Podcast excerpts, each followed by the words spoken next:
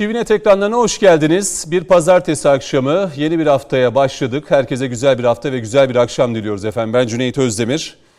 Mevzu tabii ki e, iyi zamanda herkes konuşuyor ama zor zamanda konuşmak lazım. Bu haftada da konuşmak lazım da dört değerli konuğumuz olacak sevgili izleyenler. İkisi İstanbul stüdyomuzda, biri Ankara stüdyosunda, biri de Skype üzerinden bizimle birlikte olacak. İstanbul stüdyomuzda Genel Araştırma Başkanı İhsan Aktaş bizimle birlikte. İhsan Bey hoş geldiniz. Olun efendim teşekkür ederim. İyi misiniz? Çok şükür. Yani bu zor dönemde özellikle salgın döneminde herkese soruyorum. İyi misiniz, sağlıklı mısınız? Allah sağlık versin Ya diyorum. Cenab-ı Hakk'a şükürler olsun sağlıklı olmak iyi, İyi, çok şükür. Ee, yine İstanbul stüdyomuzda e, siyaset bilimci doçent doktor Can Kakış'ın bizimle birlikte. Can Bey hoş geldiniz siz de. Hoş bulduk. İyisiniz umarım. Evet ben de iyiyim neyse ki. Peki çok güzel. Allah sağlık iyilik versin. Ankara stüdyomuzda e, Türk Medya Ankara temsilcisi Melik Yiğitel var. E, bir gazeteci meslektaşımız. Melik Bey hoş geldiniz. Merhabalar, hoş bulduk Cüneyt Bey. Siz de iyisiniz Melik Bey. Valla şu ana kadar e, paçayı kurtardık yani koronadan. E, bakalım aşıya kadar da eğer dayanabilirsek az kaldı yani. Çember daralıyor. Biliyorsunuz bu cümle sık sık kullanılıyor herkes Da- tarafından. daralıyor, Dikkat daralıyor. edelim aman. Ve e, yine e, akademisyen Vallahi yazar Doktor Hakkı Öcal da bizimle birlikte. Hakkı Hocam hoş geldiniz siz de yayınımıza. İyi misiniz? Hoş bulduk Cüneyt Bey. İyiyiz Allah'a şükür. Teşekkür ederim. Siz nasılsınız? Bizler deyiz. Çok teşekkür ederim. Sağ olun. Ee, konuşmak lazıma başlayalım o zaman. Ee, şimdi tabii biz programa başlamadan önce değerli izleyenler Cumhurbaşkanı Erdoğan 4 saatlik bir kabine toplantısı sonrasında özellikle esnaf e, kesiminin e, merakla beklediği o açıklamaları e, kamuoyuyla paylaştı. Tabii kısıtlamalarda yıl başında acaba kaç gün olacak bu merak ediliyordu ve 31 Aralık Perşembe saat 21 itibariyle başlayıp 4 Ocak saat 05'e kadar devam edecek bir kesintisiz e, kısıtlama uygulanacak. Yani 4 gün 5 gece e, bir kısıtlama e, söz konusu olacak. Bu arada tabii ki esnafa verilecek kira desteği de merak ediliyordu. Büyük şehirlerde ve diğer şehirlerde. 3 ay süreyle ayda 1000 lira destek ödemesi yapacağız dedi Cumhurbaşkanı. İş yeri kira olan esnafımıza büyük şehirlerde e, aylık 750 lira, diğer şehirlerde ise 500 TL kira yardımı yapacağız. Önümüzdeki 3 ay boyunca da esnafımıza toplamda 5 milyar TL'lik bir hibe desteği vermeyi planlıyoruz dedi. Yine esnafın ve ticarethanesi olanların stopajlarında da e, ciddi bir indirime gidildi. Bunun da altını çizelim. E, bugünkü e, kabine toplantısından tabii başka konularda da kararlar çıktı ama merak edilen buydu değerli izleyenler. Bu stopaj konusunu da hemen kısaca aktarayım. Yıl sonuna kadar %20'den %10'a indirdiğimiz stopaj süresini 1 Haziran'a kadar uzatıyoruz dedi. Yine %18'den %8'e indirdiğimiz iş yeri kiralama hizmetindeki KDV oranını da 1 Haziran'a kadar uygulamaya devam edeceğiz. Birçok sektörü kapsayan KDV indirimlerinin sürelerini de 1 Haziran'a kadar uzatma kararı aldıklarını belirtti Cumhurbaşkanı Erdoğan. Şimdi isterseniz bu kısıtlamalarla ve alınan kararlarla başlamak isterim. İhsan Bey size başlayalım mı? Eyvallah. Konuşalım. Ne diyorsunuz? Ee, Esnaf bugün merakla bekliyordu. Çünkü restoran, kafe, birçok e, ticarethane olan yerler kapalı. Zor zamanlar. Ülkece hatta dünyada zor bir zamanı yaşadığı için bugün alınan kararlar nasıl Ya değerlendiriyorsunuz? nihayetinde bu bir kriz yönetimi. Yani savaş yönetimi ne anlama geliyorsa aslında virüse karşı savaşta başlı başına bir kriz yönetimi. Yani bir yönü halkı il- ilgilendiriyor, bir yönü devleti ilgilendiriyor. Büyük oranda sağlıkçılar büyük büyük altında yani sağlık çalışanları. Ee, ve son zamanlarda ya şöyle absürt tekliflerle karşılaşıyoruz. Yani birinci cümlesinde e, 15 gün kapatalım, bir ay kapatalım. İkinci cümlesinde de esnafın hali ne olacak? Şimdi nihayetinde bu hükümetin görevi ya muhalefet bu böyle e, şey yapabilir. Hani 15 gün kapatılsın, bir ay kapatılsın. İkinci cümlede Şimdiden de itirazlar var yılbaşı He, kutlamaları ertelendi. ikinci cümlede gibi. de şu kurulabilir. Efendim işte esnafın hali ne olacak? Nihayetinde hükümetlerin görevi hem toplumun durumu, esnafın durumu, çalışanın durumunu, işte öğrencinin, öğretmenin yani bütün fertlerin durumunu bir arada değerlendirmek, aynı düzlemde değerlendirmek hükümetin görevi. Dolayısıyla o daha temkinli, daha dikkatli davranacak. Hem bu virüsle baş etmeyi öğrenecek ya da yönetecek bu krizi hem de aynı zamanda milleti mağdur etmeyecek. Özellikle bu ilk kapanma döneminde şu destekler çok kıymetliydi. Yani çalışanlar için kısa çalışa, çalışma ödeneği, aynı zamanda iş adamları için kredi desteği. Tamam bugün kredi desteği eleştirilebilir hani henüz kriz geçmedi işte nasıl ödenecek diye. Fakat yani şunu düşün ki ya on binlerce iş yerinin şu an çalışanlarının maaşı devlet tarafından ödeniyor. Burada bir kafa karışıklığı var. İşte e, çalışmayanların yani iş yerinde duranların maaşı ödeniyor. Bence şöyle çalışanlara destek verilmesi de çok kıymetsiz bir şey değil bence. Asıl olan o işletmenin dönmesi, işte vergisini ödemesi, borçlarını ödemesi. Yani sadece illa dükkan kapattı diye çalışanlara e, şey destek vermek yerine açık olan dükkanların da destek vermesi kamu için zarar değildir yani. Açık ya da kapalı.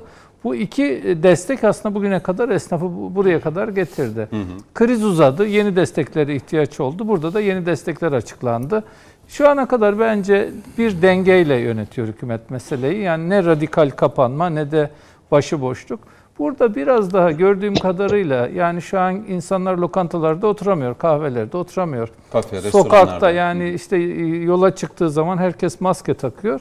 Galiba herkes kendi iş yerinde belki kendi evinde biraz daha dikkat edecek. Benim gözlemlerim herhangi bir evde muhtemelen Sağlık Bakanı'nda da böyle veriler vardır. Bir kişi COVID'e bir kişiye Covid bulaştığı zaman hemen hemen bütün aile fertlerine bulaşıyor. Belki o aile içerisinde dikkati biraz daha artırmak hmm. lazım geldiğini düşünüyorum.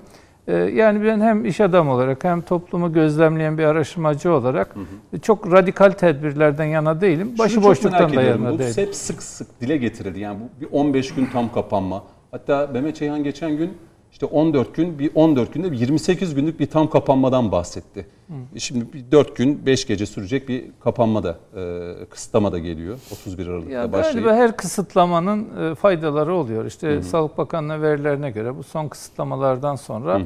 hasta sayısında düşüş var. Hı-hı. Belki bu 4 günde bir fayda getirir ama radikal kapanmalar şöyle. Yani bir akademisyen bunu önerebilir. Hı-hı. Yani şeylerin de bilim kurulu üyelerinin de önermesi doğal. Fakat bunun kararını verecek siyaset nihayetinde o lokantacı evine ekmek götürecek mi götürmeyecek mi onun hesabını yapmak da zorunda.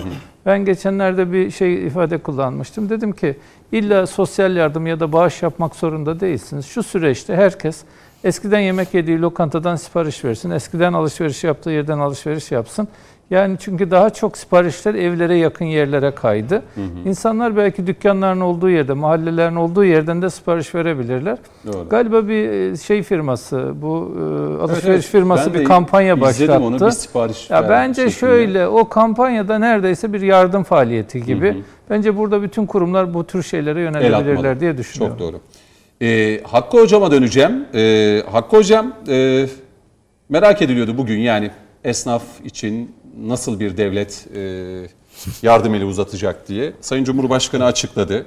E, 4 günlük bir kapanmayı da yaşayacağız. Belki bu 2020'yi uğurlarken, 2021'e girerken hepimiz evlerimizde olacağız. E, evet. 4 gün boyunca hatta 5 gün diyelim biz buna. Ne diyorsunuz alınan kararlara?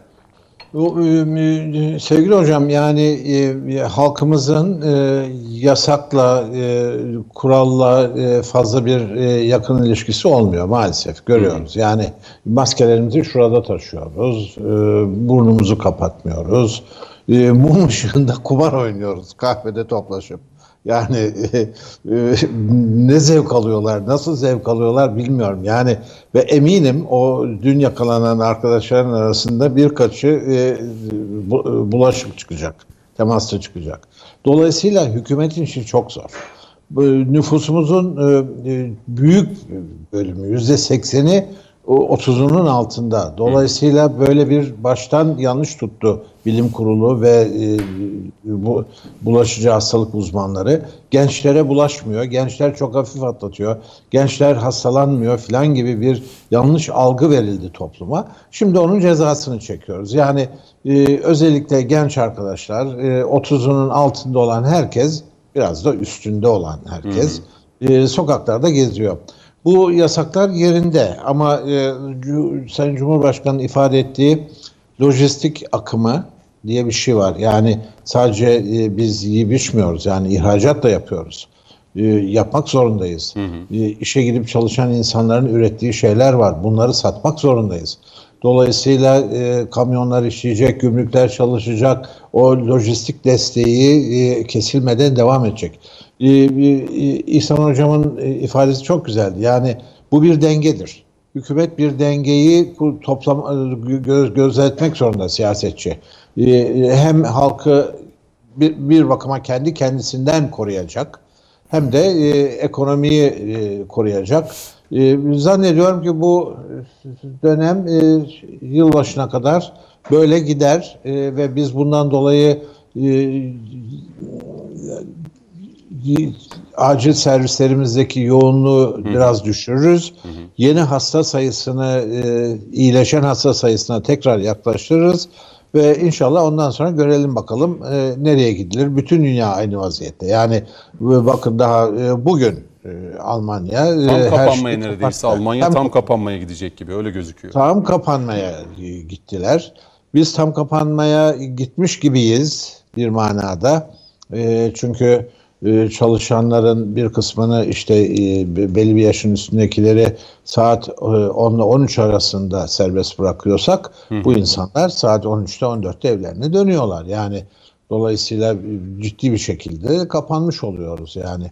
Ee, bakalım e, Allah hayırlısını versin. Hı hı. Ee, inşallah bu sonuç bu tedbirler e, daha iyi bir sonuca Tüm konuklarıma sorayım belki Hakkı hocam. Aşı vurulmayı düşünüyor musunuz? Ben evet ben e, aşımı olurum. E, çünkü bize sağlık görevlilerinden sonra işte zannediyorum ki e, ikinci haftasında yani aşılamanın ikinci haftasında e, çağrıda bulunacaklar. Hı hı. Aile hekimliğine gidip e, e, aşımızı Peki. olacağız. Ben olurum. Yani İhsan Bey siz?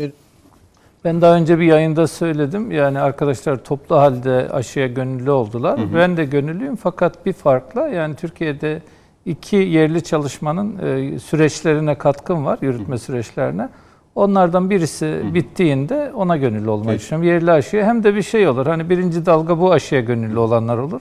Biz de yerli aşıya gönüllü Nisan olunca ayı, Mayıs gibi. yani daha erken de olabilir. Ona gönüllü olunca orada da bir hareketlenme olur Doğru. diye düşünüyoruz. Melik Bey siz? Ben aşı olacağım e, Cüneyt Bey. Yani bunu e, söylerken de e, epey önce bir şey yaptım. Hani riski nedir ne değildir diye hocaları dinledim, baktım, hı hı. ettim. Hı hı. E, sonuçta Çin aşısının çok büyük bir riski olmadığını gördüm. Hı hı. E, inaktif aşı ve yani tarihten bu yana yapılan bir şey çok büyük bir riski yok. Hı hı. E, ve en kötü yüzde 60-70 koruyor, e, koruyacak bizi. Peki. Valla ben bu kabustan kurtulmak için yaparım aşıyı. Peki. Çünkü şu Mart'tan bu yana hakikaten evden işe, işten eve, arada bir canlı şey yayınlara onun dışında yani çok böyle tuhaf şeyler. Benim küçük kızım var 5 yaşında. Allah bağışlasın. Hafta sonu diyor ki ya baba hatırlıyor musun hani eskiden biz hafta sonu kahvaltılara giderdik. hatırlıyor musun hani sinema şimdi hatırlıyor musun deyip duruyor. Şaşırdım sonra baktım ki yani onun ömründe çok şey. Bir yıl neredeyse. Yani beşte biri. kaybına uğradık bence. Tabii. En güzel savunma olur galiba. Evet, İhsan peki. Bey yaşının beşte biri yani Mart'tan bu yana devam ediyor. Şimdi yaşının beşte biri o yüzden bana ısrarla hatırlıyor musun demesi normal.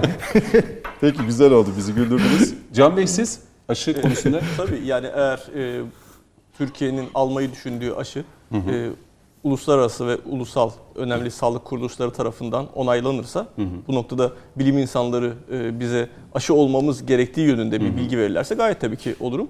E, ancak e, şey bu noktada da bazı tabii tartışmalar dönüyor. Bazıları bazı bilim insanları diyorlar ki sizin hangi aşıyı tercih ettiyseniz onunla devam etmeniz hı hı. gerekir diyorlar. Hı hı. Bazıları da işte siz farklı farklı aşıları da vurulabilirsiniz. Çok ciddi bir sorun olmaz vesaire gibi söylemler var. Veya bazıları Alman aşısının bu mRNA tekniğinin daha doğru olduğunu, bazıları inaktif aşı tekniğini yani Çin teknolojisinin daha e, doğru olduğunu söylüyorlar. Bu noktada da e, bu gibi bize yön verecek olan insanların biraz daha net bir şekilde belki konuşmaları Doğru. gerekir ve ya bunu özellikle... belki biraz daha kurumsal bir Doğru. kimlikle e, bu noktada yönlendirmeleri de bulunabilirler bunu diye sormamın sebebi de biraz dijital ortamda dünyada da bu aşı konusunda çok e, komplo evet. teorileri ortaya atılıyor artık. Çok doğru. E, bu bu e, aşı karşıtlığı zaten e, dünyada e, uzunca bir süredir e, ciddi bir akım haline geldi. Hı hı. E, Türkiye aslında e, uzunca bir süre e, bu noktada e, bazı ülkelerden daha iyiydi. Yani bu aşı karşıtlığının tabanı bizde hı hı. daha dardı.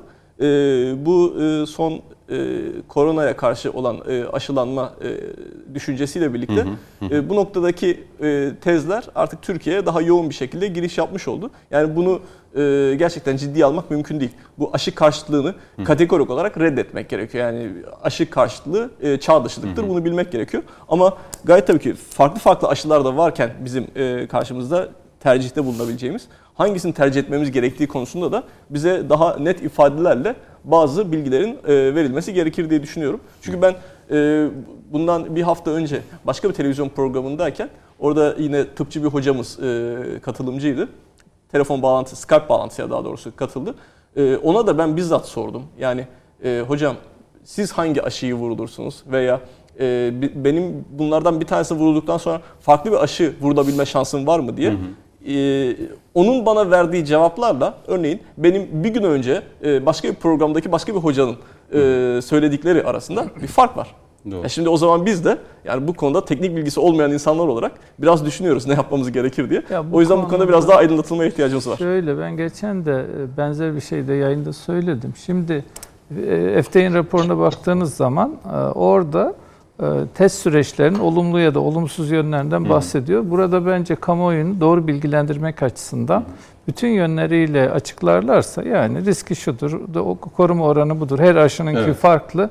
Bence burada en iyi taraflarını, en kötü taraflarını almak yerine doğru bilgilendirme, kamuoyunu doğru şekilde doğru, doğru. açık açık bilgilendirmekten geçer. Nihayetinde kanaat önderleri vuruldukça da toplum ikna olur yani bunun arkasından hmm. gider. Hmm. Ama bence açıklık politikası burada en doğru politika. Peki, yani aşırı aşı taraftarları ya da aşırı karşıtlara dikkat etmemek lazım. Ben şunu özellikle e, bütün hocalara soruyorum e, ve e, hemen hemen de bu noktada en azından aynı cevabı aldım diyebilirim. Şey diyorlar.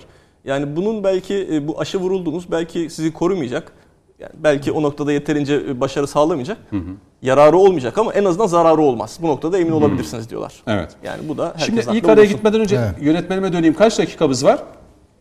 Heh, peki. Melik Yiğitel belki bu bölümde size bir sözü vereyim. Bir 5 dakika araya gideceğim. Hani bu alınan kararlar, esnafın beklentisi vardı. Sayın Cumhurbaşkanı evet. açıkladı. Bir 4 günlük bir kısıtlama yeni yıla girerken. Bir değerlendirme alayım ardından siyasetin esas konu başlıklarına geçeceğim ikinci bölüme reklam arasından sonra.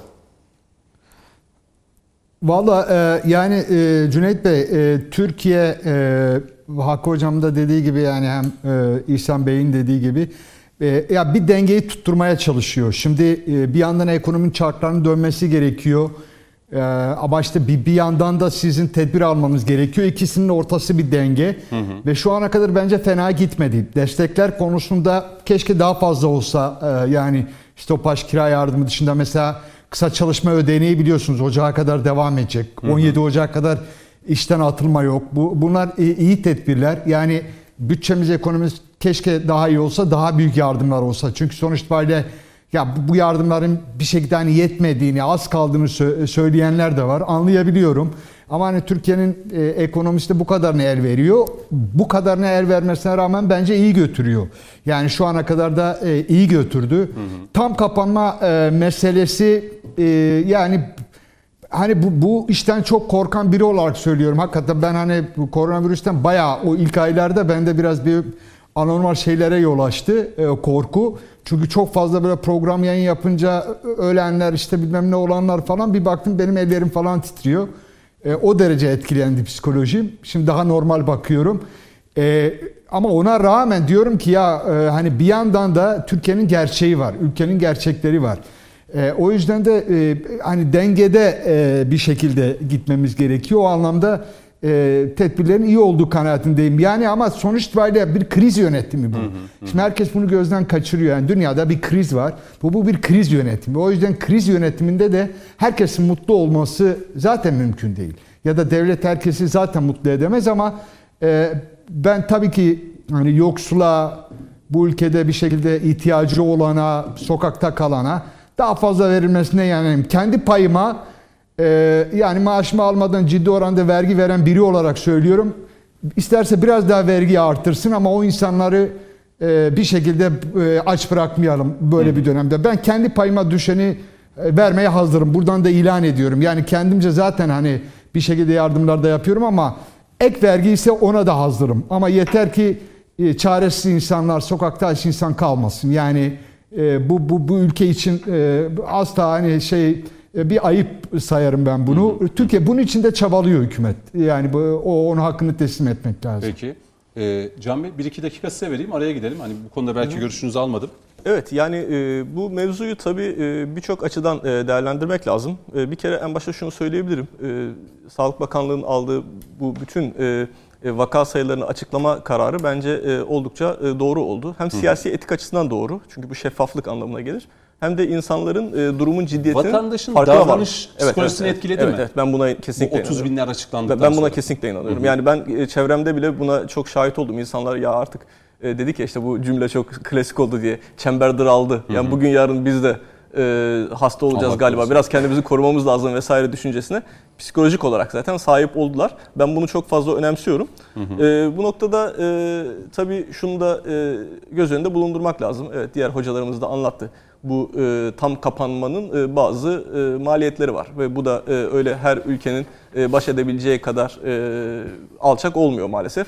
Almanya bu kararı almış ki Almanya'da uzunca bir süre e, bu tam kapanmayı uygulamadı. Ama burada şunu belki düşünmek gerekebilir. Yani şu anda artık e, salgının yine ikinci belki üçüncü kaçsa pik yaptığı bir e, dönemdeyiz. E, aşının da e, artık eli kulağında olduğuna göre en azından şu son düzlüğe bir tam kapanmayla girilebilirdi. Evet Gerçekten evet bu- o yüzden bunu bunun önemli olduğuna gerekiyor. inanıyorum.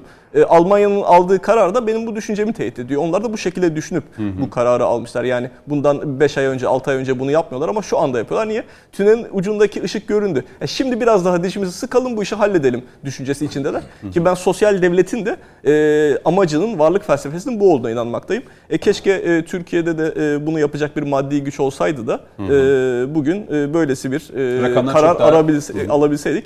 Em- e- e- eminim ki e, e, öylesi bir yaklaşımda bulunabilseydik Türkiye bu işi çok daha e, az zararla atlatırdı. Peki.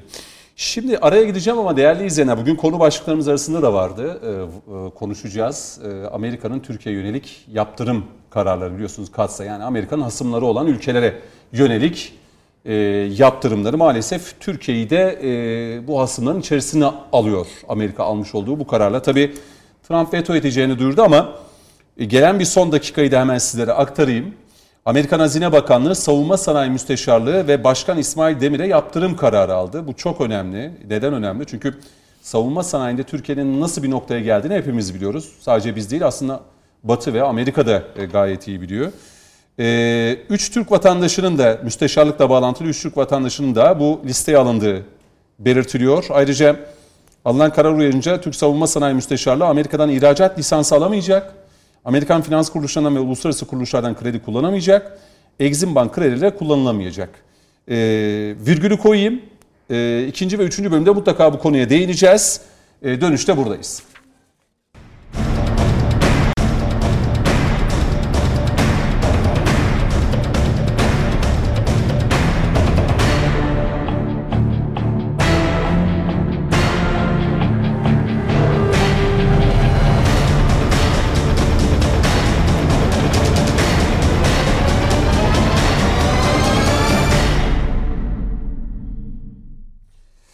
Efendim konuşmak lazım devam ediyor. Can Kakışım, İhsan Aktaş, Melik Yiğitel ve Hakkı Öcal bugün konuşmak lazım da konuklarımız. Şimdi ilk bölümde tabii bu alınan kararlar, kısıtlamalar, e, kısa bir değerlendirme yaptık. Şimdi siyasetin gündemine bakacağız. Özellikle son bir haftadır e, meclis gündeminde yaşanan tartışmalar var. E, tabii bakanlar sunum yapmak için bütçeyle alakalı her bakan kendi bakanlığının bütçesini e, mecliste sunuyor ama tabii gündem dışı konular özellikle bu sunumlarda e, gündeme gelince e, ister istemez zaman zaman e, hararetli tartışmalar oluyor. Tabii bu karşılıklı e, atışmalar aslında mecliste geçmiş dönemlerde de vardı hatırlayın. Cumhurbaşkanlığı hükümet sistemi öncesinde başbakan en son kürsüye gelirdi. İşte ana muhalefet, diğer partilerin genel başkanları. Sonra başbakan gelirdi, eleştirilere cevap verirdi ve gerçekten de Türkiye'de herkes ekran başında bu meclisteki bütçe görüşmelerindeki tartışmaları büyük bir merakla izlerdi. Şimdi son bir haftaya baktığımızda bakanlar geldi. İşte Mustafa Varank, Sağlık Bakanı Fahrettin Koca, Teknoloji Bakanı Mustafa Varank, İçişleri Bakanı Süleyman Soylu. Her bakan geldiğinde e, muhalefet sıralarında sürekli bir e, eleştiri vardı, sürekli masalar vuruldu. Bakanlar konuşturulmamaya çalışıldı. Tabi burada e, Mustafa Varank, e, Fahrettin Koca'nın da e, sunumunda dikkat çeken çıkışlar vardı.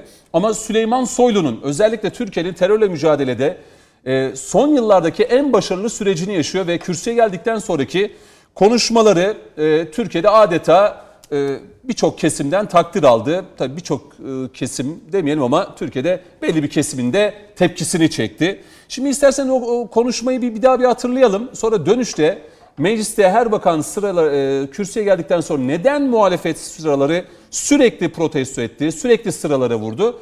Bunu bir konuşacağız ama önce Bakan Soylu'nun şu meşhur oh diyerek sonlandırdığı o konuşmaya bir bakalım.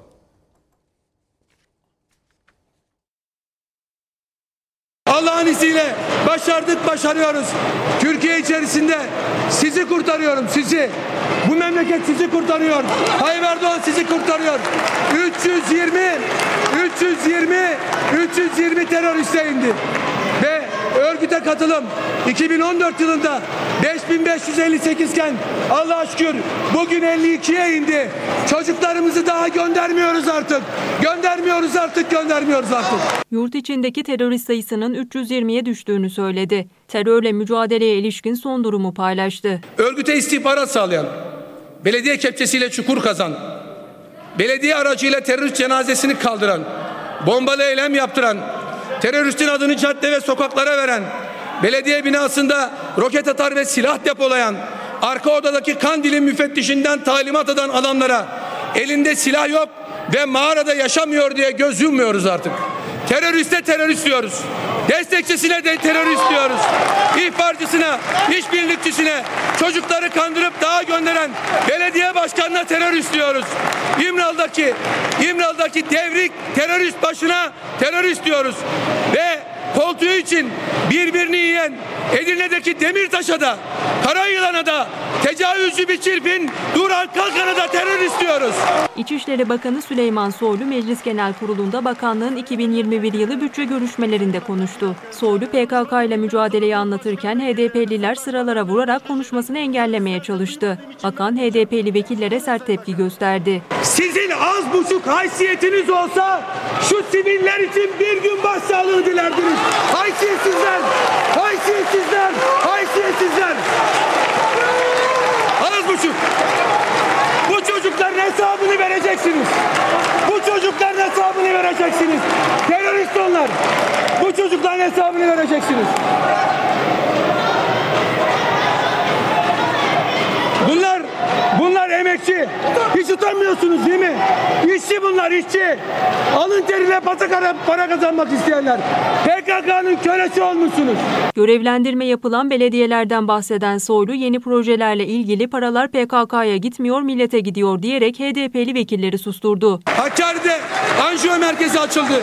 Yüksekova'da bakanımız yaptı. 3200 TOKİ konutu. Derecik ve Yüksekova'da yine hastaneler bitiyor inşallah. Ve yine ifade edeyim. Üniversitenin birinci etabı bitti. İkinci etabının yüzde sekseni tamamlandı. Ve yine Spor Bakanımız Sayın milletvekilleri, 45 duyamıyorum hiçbir şey, duyamıyorum. Ve yüzme havuzları, kapalı spor salonları yapılıyor. Ve yine Yüksekova'ya, Şemdinli'ye yeni kaymakamlık binası yapılacak. Derecik'te temellerini attık.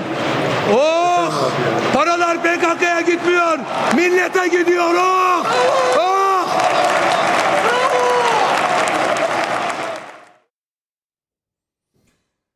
Evet Bakan Soylu mecliste e, bütçe görüşmelerinde bu açıklamaları yaptı. Tabii ben haber bültenini sunarken e, pek bir yorum yapamamıştım ama şimdi programda olduğumuz için birçok aslında vatandaşımızın da hissiyatlarını da dile getirdi. Özellikle terörle verilen mücadelede e, Bakan Soylu'ya yönelik eleştiriler de var, anlamsız eleştiriler var. Zaman zaman bunları yaşadık.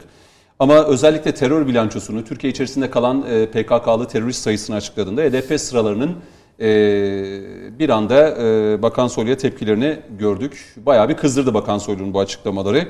Hele özellikle e, teröre yardım eden, yataklık eden, işbirlikçi kim varsa hepsi gözümüzde teröristtir e, ifadesi de adeta HDP'lileri çıldırttı deyim yerindeyse.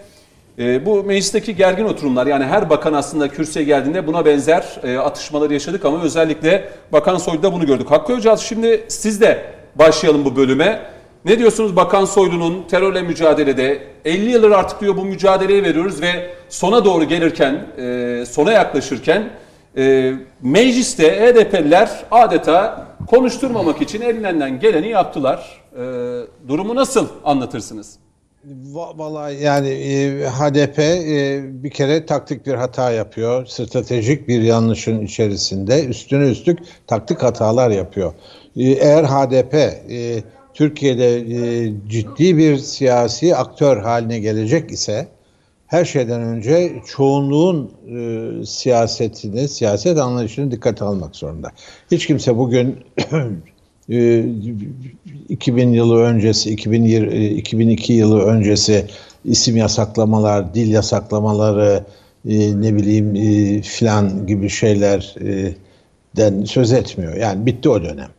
Artık onun siyasetini yapamazsınız. E, adam çıkmış orada diyor ki e, biz elbette bilmem nelere sahip çıkarız, çıkacağız. E, Kürt halkının meselesini savunuyoruz. Kürt halkının meselesi diye tek başına herhangi bir siyaset yapamazsınız. Şunu yaparsınız.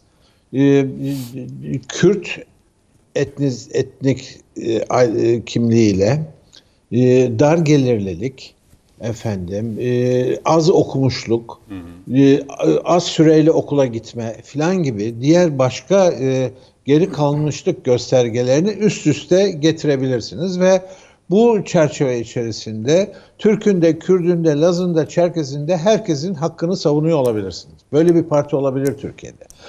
Bunun adı bir tür solculuk olabilir. Bunun adı bir tür sosyalizm olabilir. Ama çıkıp da bugün e, HDP'nin yaptığı gibi bizim bir Kürt meselemiz var filan diye böyle ortaya bir mesele atamazsınız. Çünkü öyle bir meselemiz yok. Meselemiz bu adı arkadaşların kendilerini kesinlikle uzaklaştırmaları Hakkı, Hakkı hocam gereken. Bir soluklanın. Hakkı hocam bir soluktan isterseniz rahat. Ben Melik Yiğitel'e döneyim. Hani Peki. için rahatlayın. Rahat, tabii rahat olun. Ben Melik Bey'le devam edeyim. Melik Yiğitel'e döneyim.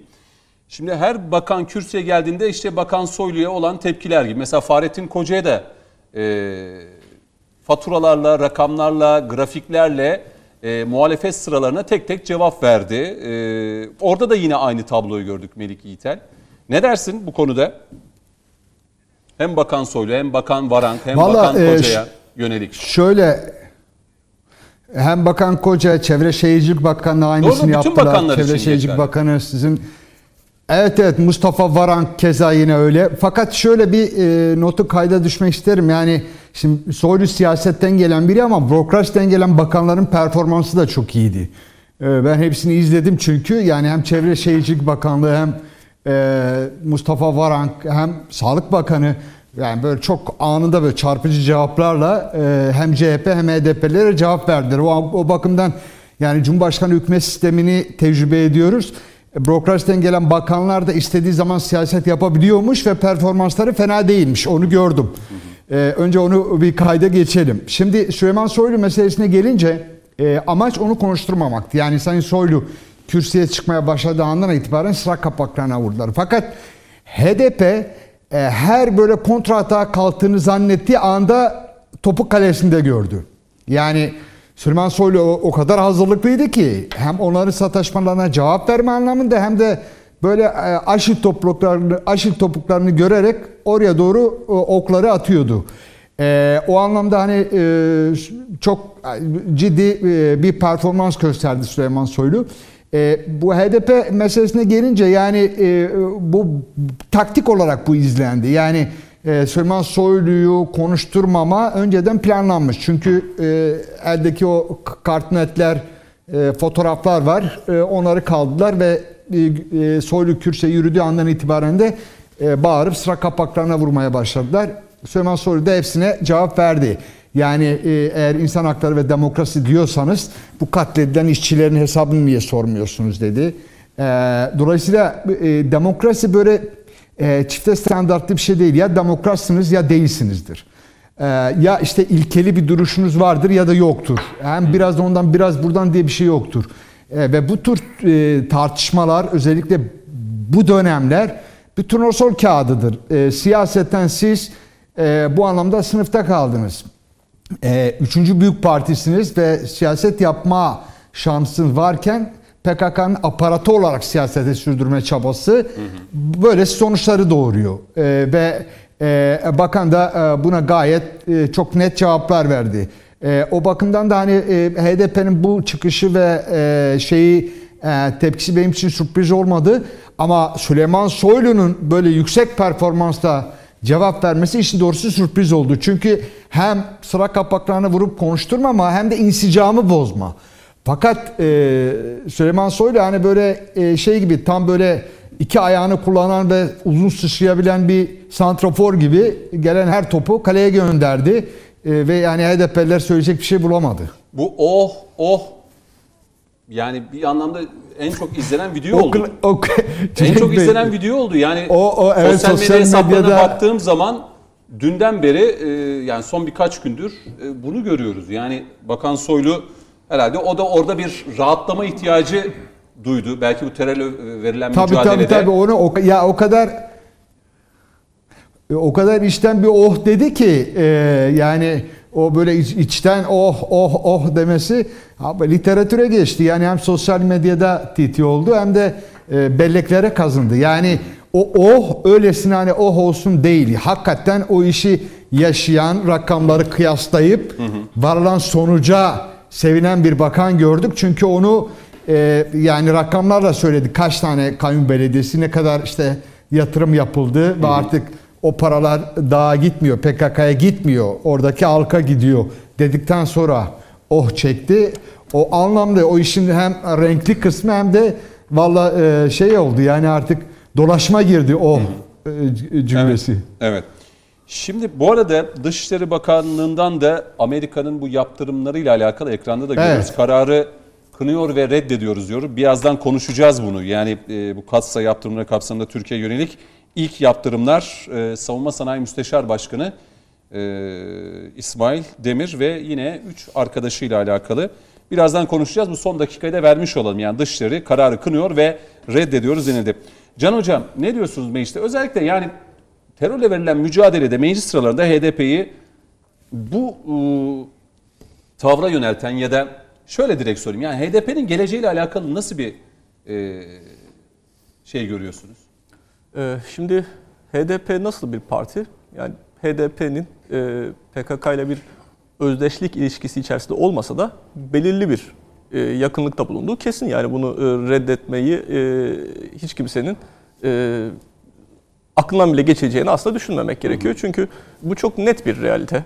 Yani PKK eşittir HDP veya HDP eşittir PKK değildir. Zaten eğer öyleyse sizin bu parti hiçbir tartışma konusu yapmadan ka- kapatmanız lazım.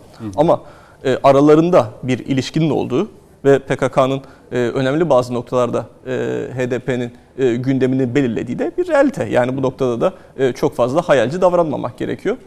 E, o yüzden e, HDP'nin suça karıştığı noktalarda onu e, cezalandırmak, onu e, sınırlamak veya onun e, en azından e, yöneticisi konumunda bulunan e, kişileri bundan e, kişisel olarak sorumlu tutmak e, son derece doğaldır, e, doğrudur.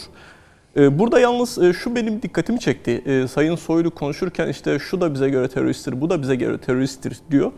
E, Fakat şimdi e, biz biraz hukuksal olarak konuşalım. Türk Ceza Kanunu'na e, göre terörle ilgili suçlar şunlardır. Bir e, terör örgütü üyeliği vardır.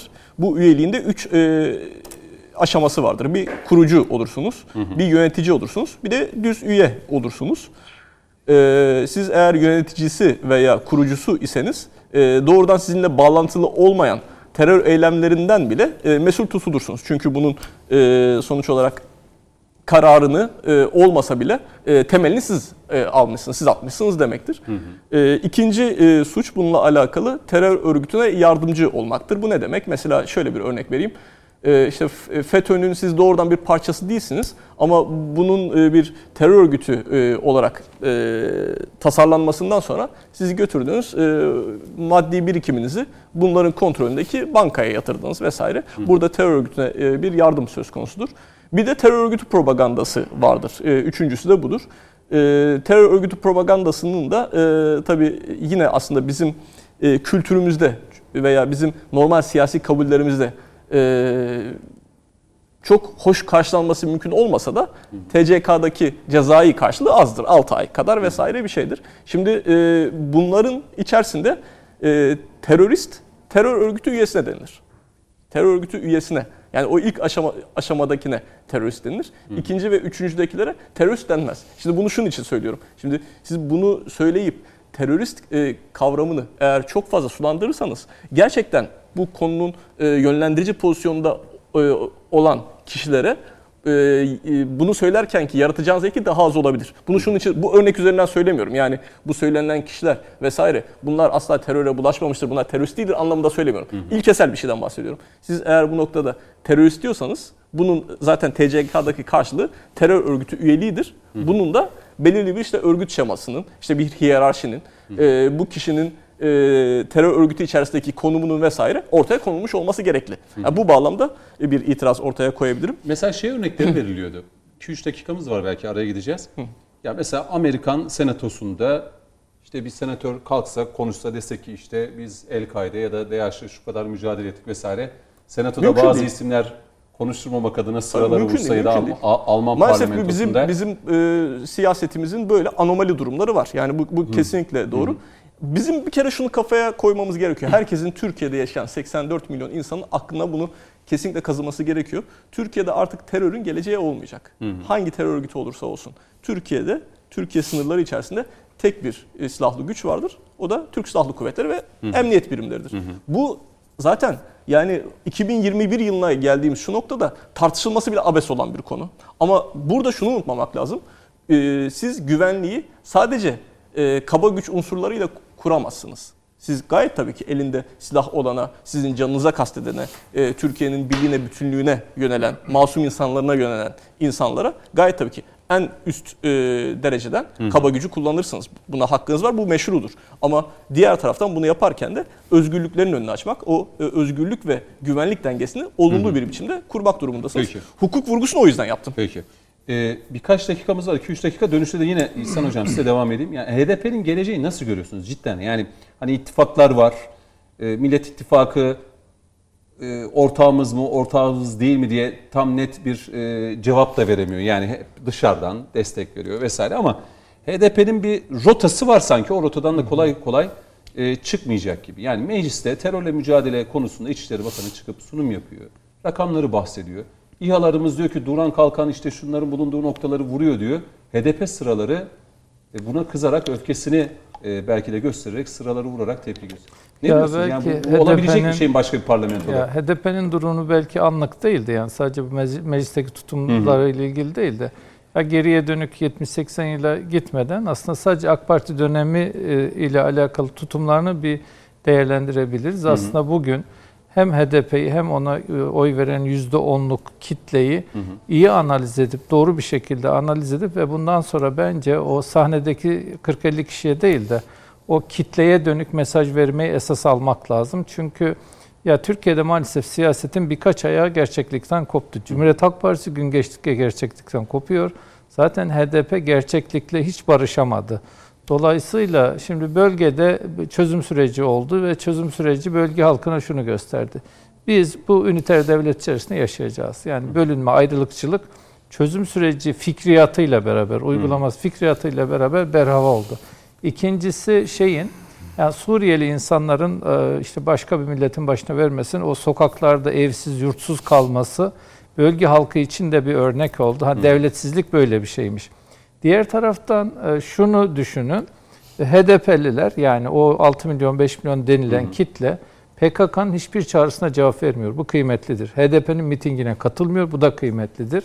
Fakat %10 desteği de HDP'nin arkasından ayrıştırmıyor. Ha demek ki oturup Siyaset bizim bizim şöyle ha ben de ona geleceğim hı. zaten. Oturup da PKK'nın PKK'ya aslında öfkeli bölge halk. Hı hı. Çukur eylemlerinden öfkeli, o Suriye'de girmiş olduğu fantazilerden öfkeli hı hı hı. ve Kürt çocukları gidiyor Suriye'de sebepsiz bir meseleden dolayı ölüyor ve Kürtler de niye öldüğünü bilmiyorlar. Yani Amerika'nın hesapları için şu an Kürt çocukları feda ediliyor bölgede.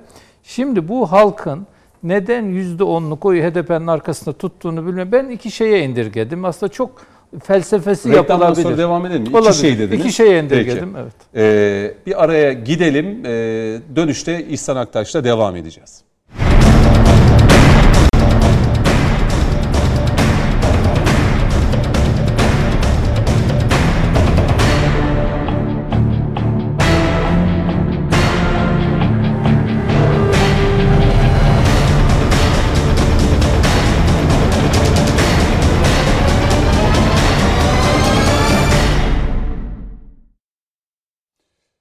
Evet konuşmak lazım devam ediyor. Araya gitmeden önce Bakan Soylu'nun mecliste konuşurken HDP sıralarının Bakan Soylu'yu konuşturmama e, ısrarını gördük. Adeta kalkan oldular e, belki terörle mücadelede verilen rakamları paylaşırken. İhsan Aktaş'a dönmüştüm, soru yöneltmiştim. HDP için iki yol olduğunu belirtmişti. Oradan devam edin. İki yol. Nedir onlar? Şimdi iki yol bölge halkı aslında şunu istiyor. Bir diyor e, yüzünü mahalleye dön. Yani şu toprağa dön. Kendi yaşadıkları toprak var ya oy verenlerin işte e, sokakta dolaşanların Diyarbakır'ın Hakkari'nin sokağına dön. Dikkat ederseniz mesela HDP'nin bölgeyle ilgili bir şey yoktur. Bir meselesi yoktur. Bir projesi yoktur, meselesi yoktur. Bölgenin yoksulluğuyla ilgilenmez, eğitimiyle ilgilenmez, yatırımıyla ilgilenmez. E, bütün yaptıkları o şeye aslında biraz örgütsel güce dayanarak sürekli propaganda yapmak. Yani sürekli e, hangi, ne yaparım da devleti ne yaparım da işte AK Parti'nin uygulamadan kötülerim. Şimdi AK Parti'nin bu 20 yıllık, 18 yıllık yönetimini değerlendirecek olursak aslında terör örgütünün elinden malzemelerin %90'ını aldı. Ne hı hı. yaptı? Geri kalmışlık teraneleri vardı, iddiaları vardı. E, elbette ki Türkiye'de bölgesel farklılıklar vardı. Fakat mesela ulaşım açısından baktığınız zaman yani İzmir'le Diyarbakır'ı, işte İstanbul'la bir başka kenti ya da işte Kütahya ile Hakkari'yi karşılaştırın. Acaba bir mahiyet farkı var mı yollar açısından veya içme suyuna erişim açısından veya kentlerdeki yatırım açısından? E, bir defa geri kalmışlık meselesi elbette ki ya bölgesel farklılıklar var. Yani Marmara bölgesi tarih boyunca her zaman diğer bölgelerden daha zengin olmuştur ki insanlar kalkıp İstanbul'a geliyor. Şimdi bir yani hükümet eliyle diğer partilerin de böyle bir derdi tabii, var mıydı? Ya şöyle yapalım hani ya da bununla mı? Biraz şöyle bu hani son 17-18 yıla odaklanacak olursak AK Parti aslında insan hakları alanında, yatırımlar alanında, bölgesel gelişmişlik alanında ve Türkiye'deki yani adalet mekanizmasının işleyişinden yatırımlara kadar hı hı. bir Türkiye ortalaması oluşturdu ve bölgede bu ortalamadan nasibini aldı. Şimdi geri kalmışlık üzerinden şey yürütemiyorlar. Okul yok diyemiyorlar, hastane yok diyemiyorlar. Yani yok diyemeyecekleri o kadar şey var ki kimlik meselesinde de bence şeyin yani HDP ne istediğine dair bir fikri de yok. Yani gelir der ki ben ana dilde eğitim istiyorum. Şunu yani ne istediğine dair bir düşüncesi yoktur. Bence aslında bu son dönemde AK Parti'den beklendikleri, bekledikleri şuydu. Sol entelektüeller arasında bir şey. Efendim güvenlikçi politikalara geri dönüldü. Bak bir devletin güvenliği temin etmesiyle güvenlikçilik farklıdır. Bir defa şunu isterdi HDP'liler, PKK'lılar da isterdi.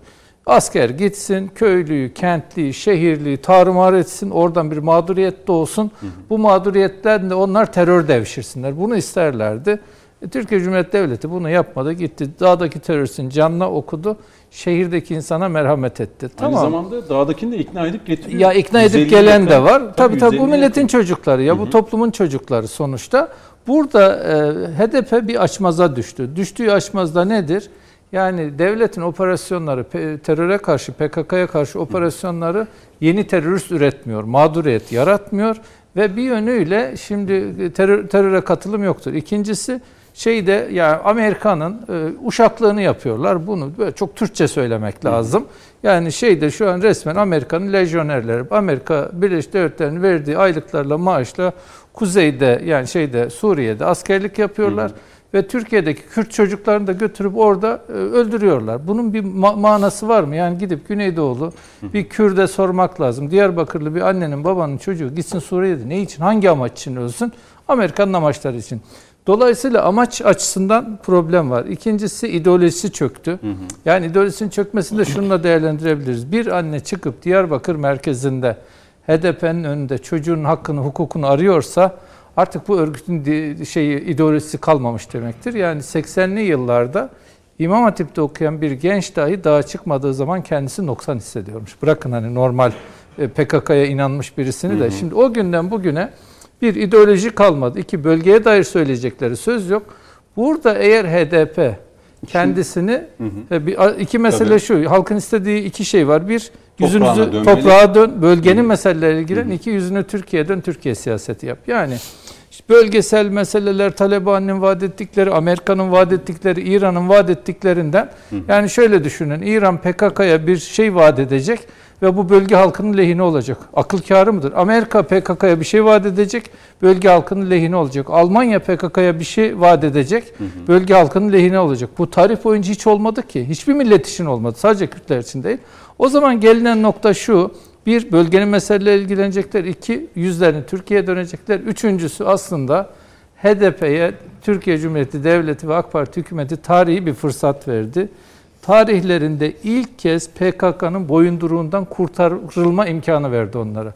bugün HDP sizi kurtarıyoruz. Ha, bugün HDP bayrak açsa, dese ki biz terörün kölesi değiliz, biz siyasetçiyiz, biz halkın oyuyla gelmişiz ve oy verenlere hizmet edeceğiz teröre hizmet etmeyeceğiz diye bayrak açsa onlarla mücadele edecek örgüt yok biliyor musunuz? Sadece burada iki şey olabilir. Eski korkular olabilir. Yani PKK o kadar güçlü ki HDP'yi kımıldatmaz. Ya şöyle olacak. Ya bu HDP PKK'nın boyundurundan kurtulup kendine bir siyasi alan açacak ya da Türkiye siyaseti, siyasetçileri, sosyologları bu yüzde onluk kitleyi yani HDP'nin arkasında sürekli duran yüzde onluk kitleyi iyi analiz edecekler hı hı. ve bunlara başka bir imkan sunacaklar. Hı hı. Öbür türlü şöyle düşünün. PKK yok olmuş. Gitmiş Amerika'ya köle olmuş. Bölge halkıyla ilgisi kalmamış, gücü kalmamış. Hı hı. Daha da 500 tane teröristi kalmış. Ama bir şey düşünün ki, bir siyasi parti düşünün ki hala o 500 kişinin kölesi olarak 5 milyon oyu o 500 kişiye teslim etme arzusunda. Bu yarılma bir gün olacak. Halk şunu sabretti. PKK'ya destek vermiyor, HDP'nin mitingine gitmiyor. Dikkat edin 500 bin kişiyle çözüm sürecinde Diyarbakır'da miting yapan HDP 1000 kişiyle 2000 kişiyle toplanıyor. Ama halk o desteği de tutuyor arkalarında. Bence bu HDP'nin arkasında tutulan desteği oturup bütün siyasilerin analiz etmesi lazım. AK Parti'nin iyi analiz etmesi lazım, CHP'nin iyi analiz etmesi lazım, diğer partilerin iyi analiz etmesi lazım. Bu siyasette öyledir. Peki. Hiçbir parti için halk kimsenin babasının malı değildir. 20 yıl beklemez. Yani HDP'nin hmm. arkasında da 20 yıl beklemez. HDP ya kendisini dönüştürecek ya da tarih onu tasvir edecek diye düşünüyorum. Hakkı Hocam'a döneceğim çünkü orada bir e, rahatlasın diye Melik Yiğitel'e dönmüştüm. Belki bu bölümde tamamlasın diye. Hakkı Hocam bu e, tahakkümden kurtulabilir mi HDP?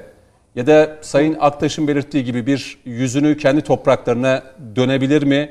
Türkiye siyaseti yapabilir mi? E, PKK'nın boyunduruğundan kurtulabilir mi? Keş, keşke dönebilse ama e, si, siyasi tarih açısından e, bu tür terörlerin, etnik e, terörün bulunduğu ülkelere baktığımız zaman İrlanda'sından e, tutun e, Afrika'da birçok ülkeye kadar e, orada özgün siyaset yapılamıyor. Terör örgütü olduğu sürece özgün siyaset yapılamıyor. Şimdi terörün bitmekte olduğunu, terör sayısının 322'ye düştüğünü, terör sayısının 322'ye düştüğünü, e, bu sene e, terör örgütüne katılan e, insan sayısının sadece 6 olduğunu filan Sayın Soylu söylediği zaman siz ve ben inanıyoruz. Bölge halkı bunu görmek zorunda. Bunun da bunu göster onlara gösterebilmenin de yolu rakamı sıfıra indirmektir. Hı hı. Terör örgütünü tamamen ortadan kaldırmadığınız sürece e, bölgedeki siyasetçinin buna inanması ve kendi özgün siyasetinin peşine düşmesi e, mümkün değil. E, olmadı dünyanın hiçbir yerinde, burada da olmayacak. Ha belki işlerinden cesur bir iki tane mahalli lider çıkabilir ne bileyim benim tanıdığım çok cesur kahraman Kürt siyasetçileri vardı. onlar eskide kaldı yani PKK başlar başlamaz önce o siyasetçileri öldürdüler ortadan yok ettiler. E, kimisi korktu, sindi, kimisi kaçtı, kimisi e, bıraktı bu işleri filan. E, sebebi bu. E, şimdi o tür birileri ortaya çıkarsa gelir gene öldürürler. Hı hı. Bakın e, HDP merkezinin önünde e, anneler e, neredeyse bir buçuk yıldır e, gösteri yapıyor ama anneler kadar da polis ve e, asker onları korumak zorunda. Bu arada Çünkü, babaları da unutmayalım. Diyarbakır'da sadece anneler değil, babalar da var. Tabii, Diyarbakır'da babalar da evlatlarını bekliyor. Bekliyorlar e, ama e, onları bu HDP'nin e, ser, e, serserilerinden falan koruyacak e, polise de ihtiyaç var orada hala. E, bu koruma kalkanına da ihtiyaç var. Ama hemen şunu belirteyim. e, Can Hocam'ın belirttiği çizgide. Bütün bunların aleyhine istediğimiz her laf edebiliriz. E, bütün gerçekleri ortaya koyabiliriz. İhsan Hocam'ın gösterdiği bütün bu gerçekleri bir kere daha tekrar edip ortaya dökeriz. Ama bunların hiçbirisi bence e, HDP'nin kapatılması anlamına gelmez. HDP e, kapatılmamalıdır. Yani siyasi Yalnız parti kapatılmamalıdır. ifademiz olmadı Yok öyle bir ifade Yani- geçmedi. Hayır hayır. Ve- Hatta karşıyım da ben kapatılmasına. Desteklemek anlamında söyledi zaten tabii, tabii. Hakkı Bey sanırım. Tabii. Ee, Neden? Ee, Çünkü bunu Türk siyasetinde denedik. Ee, Adam ne diyor bugün? Alfabedeki bütün harfler biterse dışarıdan parayla harf satın alır gene parti kurarız. Yani kurarlar. bunu yapabilirler. Yani çünkü terör örgütü devam ediyor. Terör örgütü devam ettiği sürece bizim yapabileceğimiz tek şey Türkiye olarak, Türk siyaseti olarak, Türkiye devleti olarak teröristle e, etnik siyasetçiyi birbirinden ayırt etmektir. Bunu ayırt etmenin de yolu şahıs, e, Can Hocam e, belirtti. Şahısları yakalayıp sorumlu tutmaktır. Ortada hukuk var, kanunlar var, nizamlar var. Kim teröristtir biliniyor, tarif ediliyor. Mesela geçen gün bir e, kadın e, e, HDP'li milletvekili mi, parti başkanı mı birisi gitti bir terörist Milletvekiliydi, diye İzmir yapılan milletvekiliydi galiba. şahsın e, cebinden telefonunu aldı yok etmeye çalıştı ama telefonda suç e, çıktı. Şimdi bu kadın bu eğer doğruysa ve e, kameralar falan da var onun aldığı da belliyse bu telefonda ele geçirecek şey de terör örgütüyle birebir ilişkili bir şeyse bu kadın terörist demektir. Yani e, ben e, sonuçta şuna inanıyorum. PKK'da e, HDP'de hepsi de aslında e, bir avuç e, Amerikalı neokonun e, İkinci Dünya Savaşı'ndan sonra çizilen bölgedeki haritayı artık değiştirmek gerektiği kanaatiyle ortaya çıktıkları maceraya alet oldukları kanaatini. Bu macera nedir? Bu macera bölgeyi yeniden çizmektir. Ee, İran'ı üçe bölmek istiyorlar. Irak'ı üçe bölmek istiyorlar. Suriye'yi üçe bölmek istiyorlar. Ve e, orada e, Robert Kagan diye bir adam e, adamcağızın kitabı vardır ki karısı uzun yıllar hem Bush döneminde hem e, Obama döneminde hem de e, Trump döneminde de Amerika Dışişleri Bakanlığı Orta Doğu Dairesi'nin başındaydı uzun yıllar. Şimdi bu zatın yazdığı kitapta e, ne olacak diyor. Bu, bu üçünde de birer e, tırnak içinde söylüyorum Kürdistan kuracağız. İran'da da, Irak'ta da, Suriye'de. Bütün bunlar diyor birleşecekler. Türkiye'yi de bölecekler ve Wilson'ın 1915'te yaptığı harita gerçekleşecek sonuçta.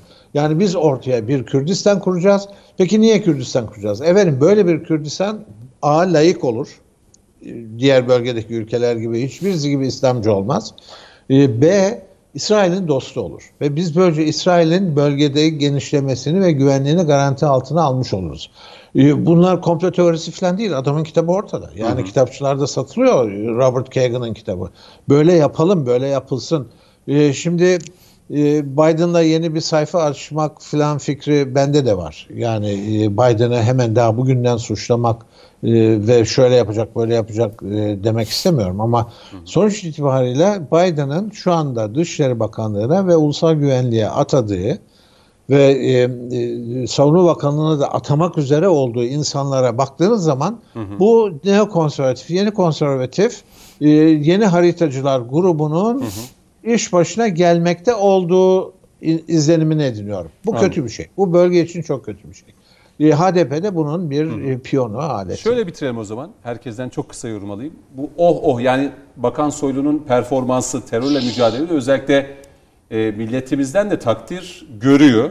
Sayın Aktaş oh oh ne hissettiniz izlediğinizde yani o, o anda kürsüde? Ya şöyle oh oh. yani- Ya vatandaşta şöyle bir şey rahatlama yani sanki bizim adımıza böyle bir Ya Sayın Bakan doğrudan mücadelenin ön hattında. Dolayısıyla o gerimi, gerilimi bizzat yaşıyor şehitleri, bizzat görüyor. Olan biten her şeyden haberi var.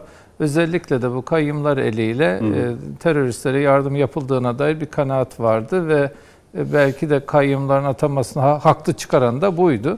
Ha, diyor ki bu paralar artık yani yatırıma gidiyor, bölge insanına gidiyor, dağdaki teröriste gitmiyor. Bunun ifadesiydi. Ben yine de şöyle, elbette ki ya mecliste aslında şöyle bir figür ortaya çıktı. Bu kaçmasın diye bu cümleyi kurayım. AK Parti'nin figürlerinin, aktörlerinin sahneye çıkması aslında AK Parti siyasetinin renkliliğini ortaya koydu. Bu geriye dönük e, zamanlarda yani geçmiş zamanlarda Cumhurbaşkanımızın konuşmaları ve sözcülerin dışında bakanlar çok fazla aktif olmadılar. Sağlık Bakanı son zamanlarda çokça öne çıktı.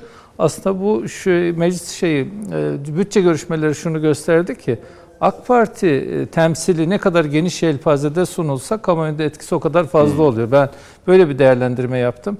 Yine de şöyle yapmak Genelde bir lazım. vardı işte bakanlar atanmış ya böyle bir e, Ya eleştiri de şöyle geliyordu. nihayetinde Hani konuşmuyorlar e, gündemle şöyle. alakalı ama meclisteki bu konuşmalar herhalde Türkiye'de yatırımlar, işte faaliyetler çok geniş bir yelpazeye yayılıyor. Bence atanmış olsun, seçilmiş olsun. Her bakan kendi faaliyetlerini topluma aksettirecek düzeyde bir iletişim performansı da göstermesi lazım. Evet. Herkes kendi parçasını anlatır. Sayın Cumhurbaşkanımız da bütün anlattığı zaman bir siyaset bütün ortaya çıkmış olur. Bence eğer teknokrat bakanlıklarda bu tür noks, nakısalar varsa bunların da giderilmesi lazım geldiğini düşünüyorum. Bence bu şey bütçe görüşmeleri AK Parti'nin yelpazesini ve kamuoyuna sunduğu renkleri de ortaya çıkardı. Evet. Sağlık Bakanı ayrı konuştu, Teknolojiden sonra Bakan ayrı konuştu, işte Çevre Şehircilik Bakanı, Bakanı, Çevre Şehircilik Bakanı Ulaştırma ve ve dikkat ederseniz herkes de kendi işiyle alakalı çok hakkaniyetli ve doğru bilgiler verdi. Bence bu kamu diplomasisi anlamında, kamunun doğru bilgilendirilmesi anlamında bakanların daha aktif olması gerektiğini bu meclis performansında görmüş olduk. Burada şuna dikkat etmek lazım. Aslında HDP'lilerin amacı mümkün mertebe kendilerine dolayısıyla Kürtlere daha çok laf ettirmek. Bu fırsatı onlara vermemek Peki. lazım. Yani Türkiye Cumhuriyeti Devleti AK Parti iktidarıyla beraber bir şey yaptı. Teröristin canını okudu gitti. Şeyde yakaladı orada vurdu. Suriye'de, Irak'ta Kandil'de. yakaladı orada vurdu. Fakat bölge halkın el üstünde tuttu, baş üstünde tuttu. Bu da bence terörün belini kıran asıl budur yani. Gidip dağdakini öldürmek değildir.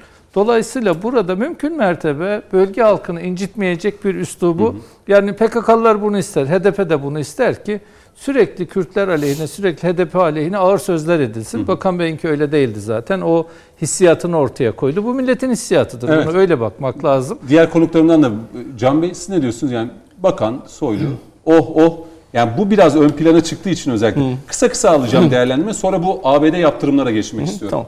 Ee, ya PKK'ya karşı verilen e, mücadelenin son dönemde önemli bir başarı kaydettiğini evet söylemek lazım.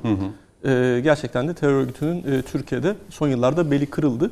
Ee, umarız ki bundan sonra e, Türkiye'de az önce de ifade ettiğim gibi terörün hiçbir geleceği olmayacaktır ve bu da e, yine az önce söylediğim gibi e, bir kere bu noktada e, zihinsel olarak herkesin bunu kabul etmesinden e, geçmekte.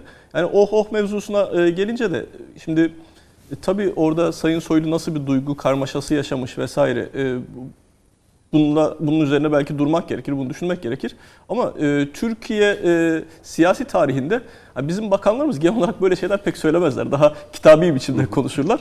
Hani ben bunu dediğim gibi belki tartışmanın e, sıcaklığı içerisinde oldu geçti vesaire ama bir e, Türk Türkiye Cumhuriyeti'nin bir bakanının konuşma standardı haline gelmemesini umarım kendi adıma. Ee, Melik Bey siz ne diyorsunuz? Kısa bir değerlendirme de sizden alayım. Yani bu oh oh Yani üzerinden bakan orada şöyle eh, biraz böyle e, işte halk halkın e, hislerinin e, tercümanı oldu. Yoksa Can Bey'in dediği gibi hani siyasette devam eden bir tarz bu değil. Çok anlık e, spontan gelişen bir şey E, ve hani sevdi halk. E, ama ben tabii bu HDP meselesinde e, yani benim şahsen kafamı karıştıran çok şey var. Bu ayrı bir tartışma konusu ve ben bunun üzerine de çok kafa yordum. E, HDP böyle amorf bir yapıda. Yani e, mesela deniyor ki ya işte e, alternatifi yok mu? Vallahi 7 tane Kürt partisi var. Bir tanesi Hakkı Öcalan'ın dediği gibi e, Kemal Burkay. Yani zamanında işte PKK tehdidinden yurt dışına gitmiş daha sonra Türkiye'ye geldi işte Hakpar'ı kurdu. Bir varlık gösteremedi işte PSK diye bir parti var KDP diye bir parti var TKDP diye bir parti var. Yani e, 6-7 tane Kürt Hüdapar partisi var. var, galiba, değil mi? E, Hala ama Hüdapar varlıkları bile bilinmiyor. E, yani varlıkları bile bilinmiyor ama HDP %10 baraj sorunu yok. E, bu da herhalde e, biraz bizim oturup düşünmemiz gereken bir konu. Neden böyle? Yani HDP alternatifsiz olduğunu mu düşünüyor? E şöyle daha önce şimdi e, PKK'nın baskısıyla siyaset yapılamıyordu. Şimdi eğer hala öyle bir baskı varsa devlet o alanı rahatlatmak durumunda. Yani ben şeyi biliyorum mesela Kemal Burkay'ın ilk Türkiye'ye geldiğinde e, Tunceli'ye gidemediğini, Diyarbakır'dan Tunceli'ye gidemediğini biliyorum. Bunu haberde yaptığım için e, biliyorum. Yani e, PKK'nın o tehditlerine karşılık. Fakat yani bugün PKK'nın şehirlerde etkisinin kırıldığını söylüyor e, e, kamu yönetimi, kamu yöneticileri. E, otorite kırıldıysa o zaman bu partiler neden canlanamıyor? E, eğer hani bir e, baskı olmamasına rağmen neden orada hayat bulamıyorlar? Kürtlere inemiyorlar mı? E, ya da işte HDP niye yüzde onu aşıyor PKK ile iltisakına rağmen? Yani bunu bir, be- ben bilmiyorum. Mesela ben Can Hoca'nın yerinde olsam, Can Kakışım'ın yerine bunun üzerine kafa yorar bir kitap yazardım ama benim siyaset bilgide e, şeylerim, bilgilerim bu kadarına yetmiyor. Yani bir gazeteci olarak ancak kafa yormaya çalışıyorum ama siyaset biliminde karşılığını bulamadım. Hakikaten çok amorf bir durum, Aslında amorf bir yapı. e, şey Melik Bey sağ olsun bana atıfta bulundu. Geçen e, başka bir programda da birlikteydik. Orada tanıştık. Kendisiyle de gayet iyi anlaştık. Aslında benim doktora tezim de bu konularla alakalı e, yazılmış e, bir kitabım da var. Hafiften bu konulara değinen. Onu da söylemiş olayım. Peki. Ee, Ha, sınıf ideoloji üzerine biliyorum. Evet, evet, evet, evet, evet. Şimdi şunu şöyle bitirelim. Biliyorum, Hakkı Hocam'a biliyorum. döneyim. Hakkı Hocam tabii meclisteki şimdi gençler ve yeni nesil meclisteki belki bu tartışmalara biraz yabancı kalabilirler ama e, ben de çocukluğumda hatırlıyorum o mecliste rahmetli Özal, rahmetli Demirel, rahmetli Ecevit, rahmetli Erbakan yani o kadar büyük siyasetçilerdi ki bunlar. O dönemde de değil mi mecliste bu bütçe görüşmelerinde müthiş atışmalar olurdu böyle. Tabii. Değil mi Hakkı Hocam? Yani hani tabii. Tabii. Bugün tabii, belki tabii, Bakan tabii. Soylu'nun, Bakan Varank'ın, Fahrettin Koca'nın kürsüde mecliste işte sıralarında protestolara karşı sesleri yükselterek bu cevap vermeleri aslında yeni değil. Ama geçmişte de buna benzer çok örnekler var değil mi? Renkli geçen tartışmalar oluyordu. Gayet Keyifli mizahlar çıkarıyor Evet. Me- meclis görüşmelerini iple çekerdik. Biraz renk katılacak siyasete diye. Değil mi? Ee, ta- tabii. Ee, evet bu siyasi usul böyle olmamalı. Buna katılıyorum ama e, Sayın Soylu e, hiç şüphesiz e, son derece popülist, son derece popüler ve halkın e, yani e, doğal, sahici bir insan, sahici bir e, siyasetçi. Öyle e, e, yani e, akademik konuşayım, ne, ne bileyim siyasetçi gibi konuşayım, bürokrat gibi konuşayım falan derdinde değil. Ve e, iki tane ohla e, aldı götürdü bu işi. Yani e, ve e, eğer e, iletişim kuramları falan doğru e, şeyleri öğrettiyse bana e, bu bu bitmeyecektir. Bu oh oh yerleşti siyasi literatürümüze. Şimdi başkaları da meclis kürsüsüne veya başka yerde oh oh çekecektir. E, başladık bile. E, e, fakat sonuç itibariyle e, e, Kinas Kartal nerede mesela? Ee, e, yani e, Kemal Burkay nerede? Yani e, biz ne kadar yenmiş gibi görünsek de bu teröristler e, suikast örgütüdür. Yani çeker insanı vururlar. Yani e, hala e, kim kim vurduya gitmiş vaziyette e, e, baro başkanı. E, e, kim kim öldürdü? Polisler öldürmedi herhalde. Yani Türkiye'den yana, tü- bütüncül bir siyasetten yana, Türkiye ile işbirliği yapmaktan yana olan bir siyasetçi olan e, Diyarbakır Büro Başkanı Baro Başkanı. niye e, e, niye e, gelsin de bir e, e, Türk güvenlikçisi falan öldürsün? Polisler atmış da o ona geçmiş de bilmem ne bir koşan birileri gelmiş. Hayır resmen orada biriktikleri yerde kendi aralarındaki bir e, te- şey suikastçı adamcağızı çekti yakın plan vurdu. Yani e, bu bu gayet açık. Şimdi e, peki bu teröristler dağda yoklar dağda 322'ye indiler falan da e, şehirden tamamen temizlendiler mi? Hayır. E, kesinlikle e, bu tür e, teröristler e, her an e, sivil kıyafetlerini giyebilirler, toplumun Evet. içerisine katılabilirler. İrlanda'da gördük biz bunu, yıllarca gördük. Şu anda bile İrlanda'da sıkıya geldiği zaman e, İrlanda Cumhuriyetçi Ordusu yarın istesek tekrar aynı eski gücümüze kavuşacak kadar e, e, askerimiz de, te- militanımız da, teröristimiz de var diyor. Yani e, be- be- ben eminim e, bu siyasetçileri, Kürt siyasetçileri, bölgedeki Kü- Kü- Kürt siyasetçileri korkutan e, birinci unsur Hala Evet. bu PKK teröristleridir. Peki. Şimdi e, araya yine gideceğiz. Dönüşte dört konuğumdan da artık e, Amerika'nın Türkiye yönelik yaptırım kararlarına dair hazırlık yapmasını isteyeceğim. Çünkü e, akşam saatlerinde biz programı başlarken Amerikan Hazine Bakanlığı'ndan Türkiye yönelik yaptırımlar e, açıklandı. Aradan e, sonra dönelim. O kararların ne olduğunu Dışişleri Bakanlığı'ndan da Amerika'ya yönelik bir cevap var. Sonra da yorumları alacağız efendim. Konuşmak lazım devam edecek.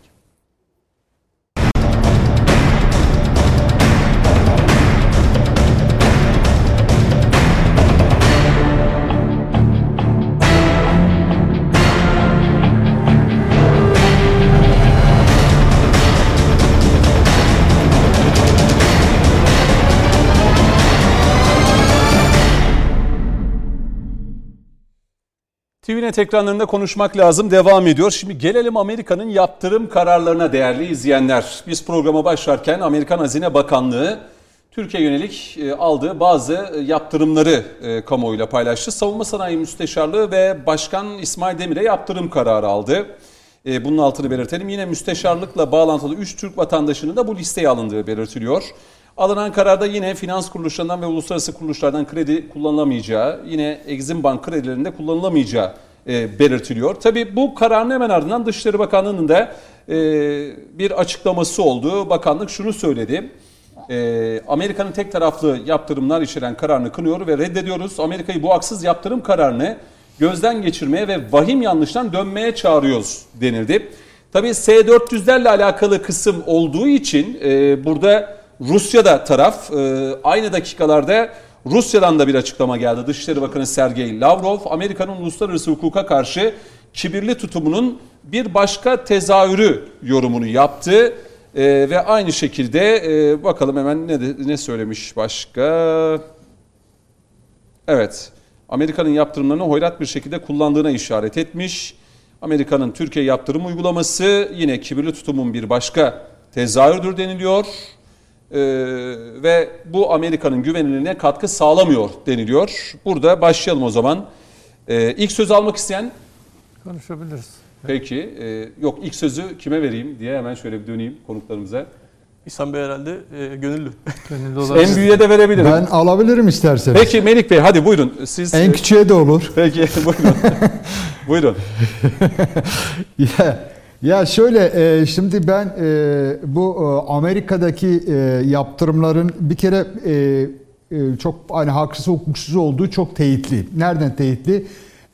Trump'ı ikna sürecinde hatırlarsanız hem ikili görüşmede Erdoğan'a söylendi. Bu hem de en son Japonya'da Tokyo'daki zirvede açık kameralara Trump dedi ki Türkiye anlıyoruz, haklı. E, Niye? E, Türkiye önce işte e, Patriot istedi, vermediler. İkinci se- seçenek Samt'e yöneldi, e, verilmedi. Üçüncü seçenek S-400'e yöneldi. Şimdi bütün buna rağmen bir yaptırım kararı, evet yani bir yaptırım kararı. Yani böyle hamasi laflarla, hamasetle e, ya işte ta- Amerika'yı takmayız diyemeyiz. E, çünkü öyle de böyle bir maliyet üretiyor bize. E, kendilerine de bir maliyet üretecek, bize de bir maliyet üretecek. E, fakat hani bunun e, daha işte en hafiflerinin seçilmesi meselesi önemli. Eğer işte Biden olsaydı 12 maddenin hepsinin bile uygulanabileceği söyleniyordu ki o çok daha ağır bir sonuç ortaya çıkaracaktı. Ama toplamda ortada bir haksızlık var.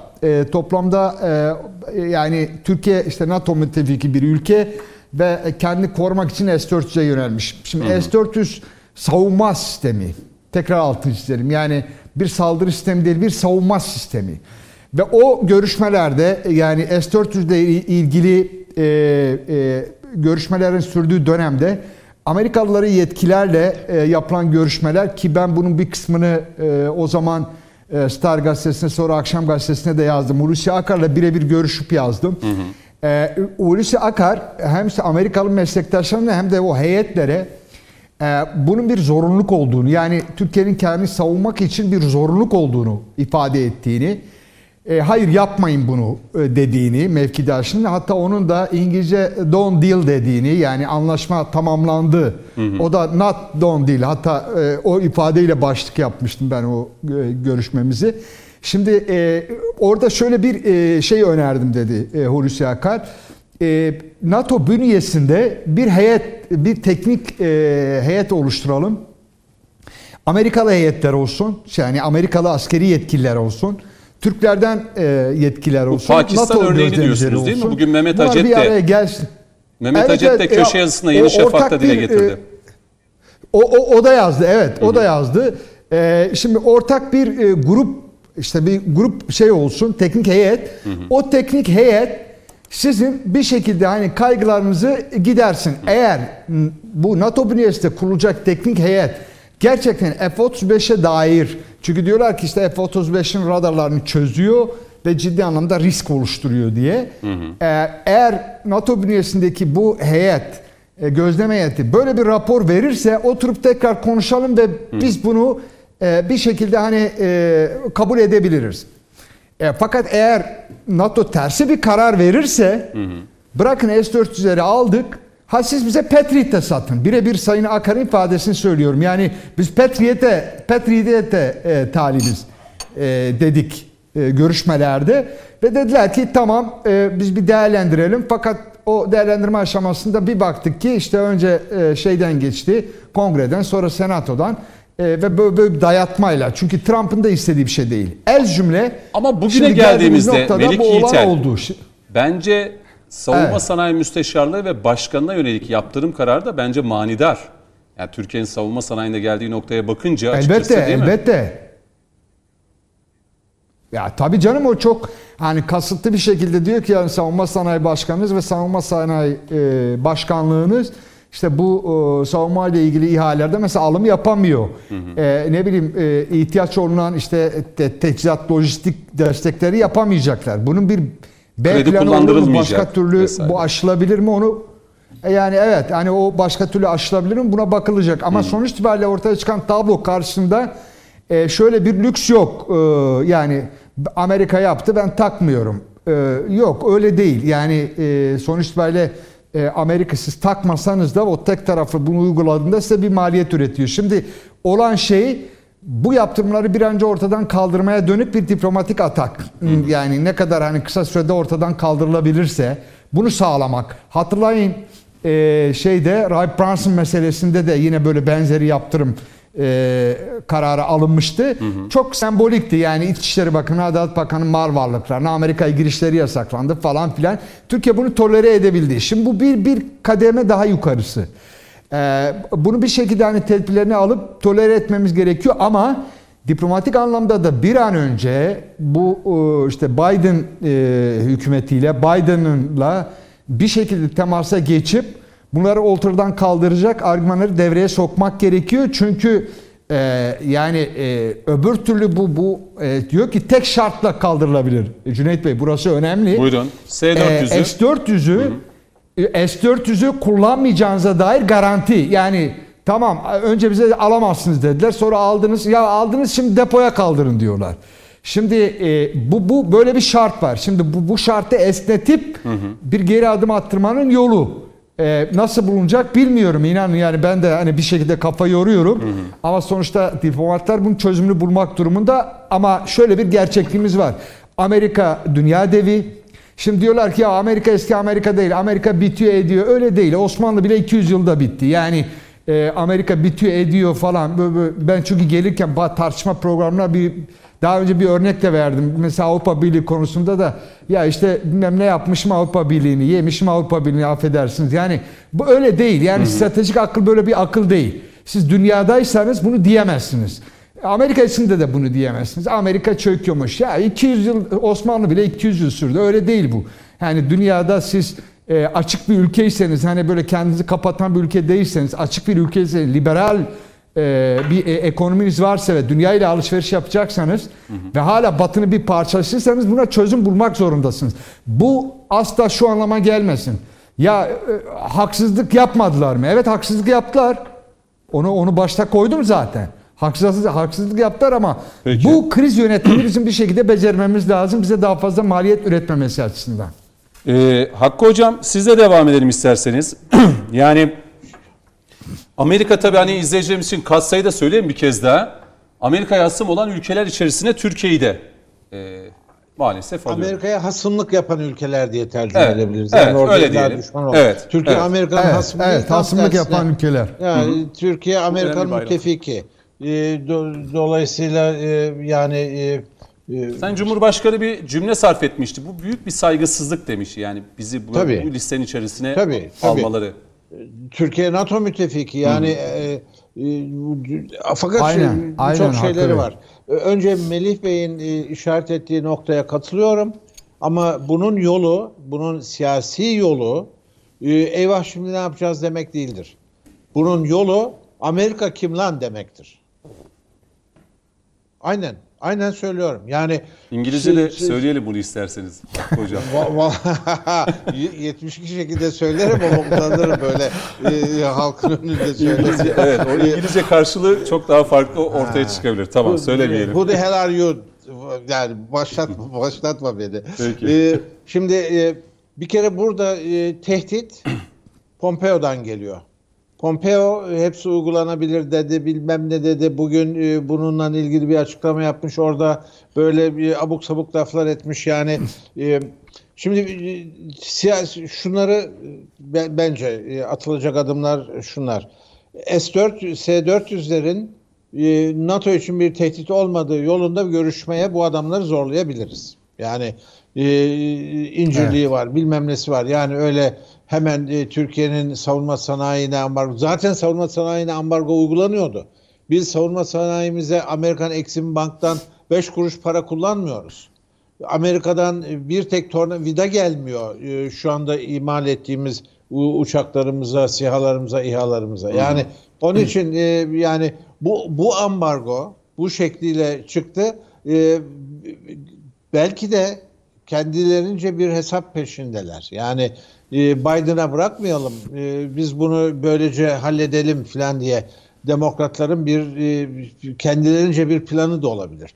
Ama sonuç itibariyle e, şu anda Patriot bizim bir işimize yaramıyor. E, hiçbirisi çalışmıyor doğru dürüst.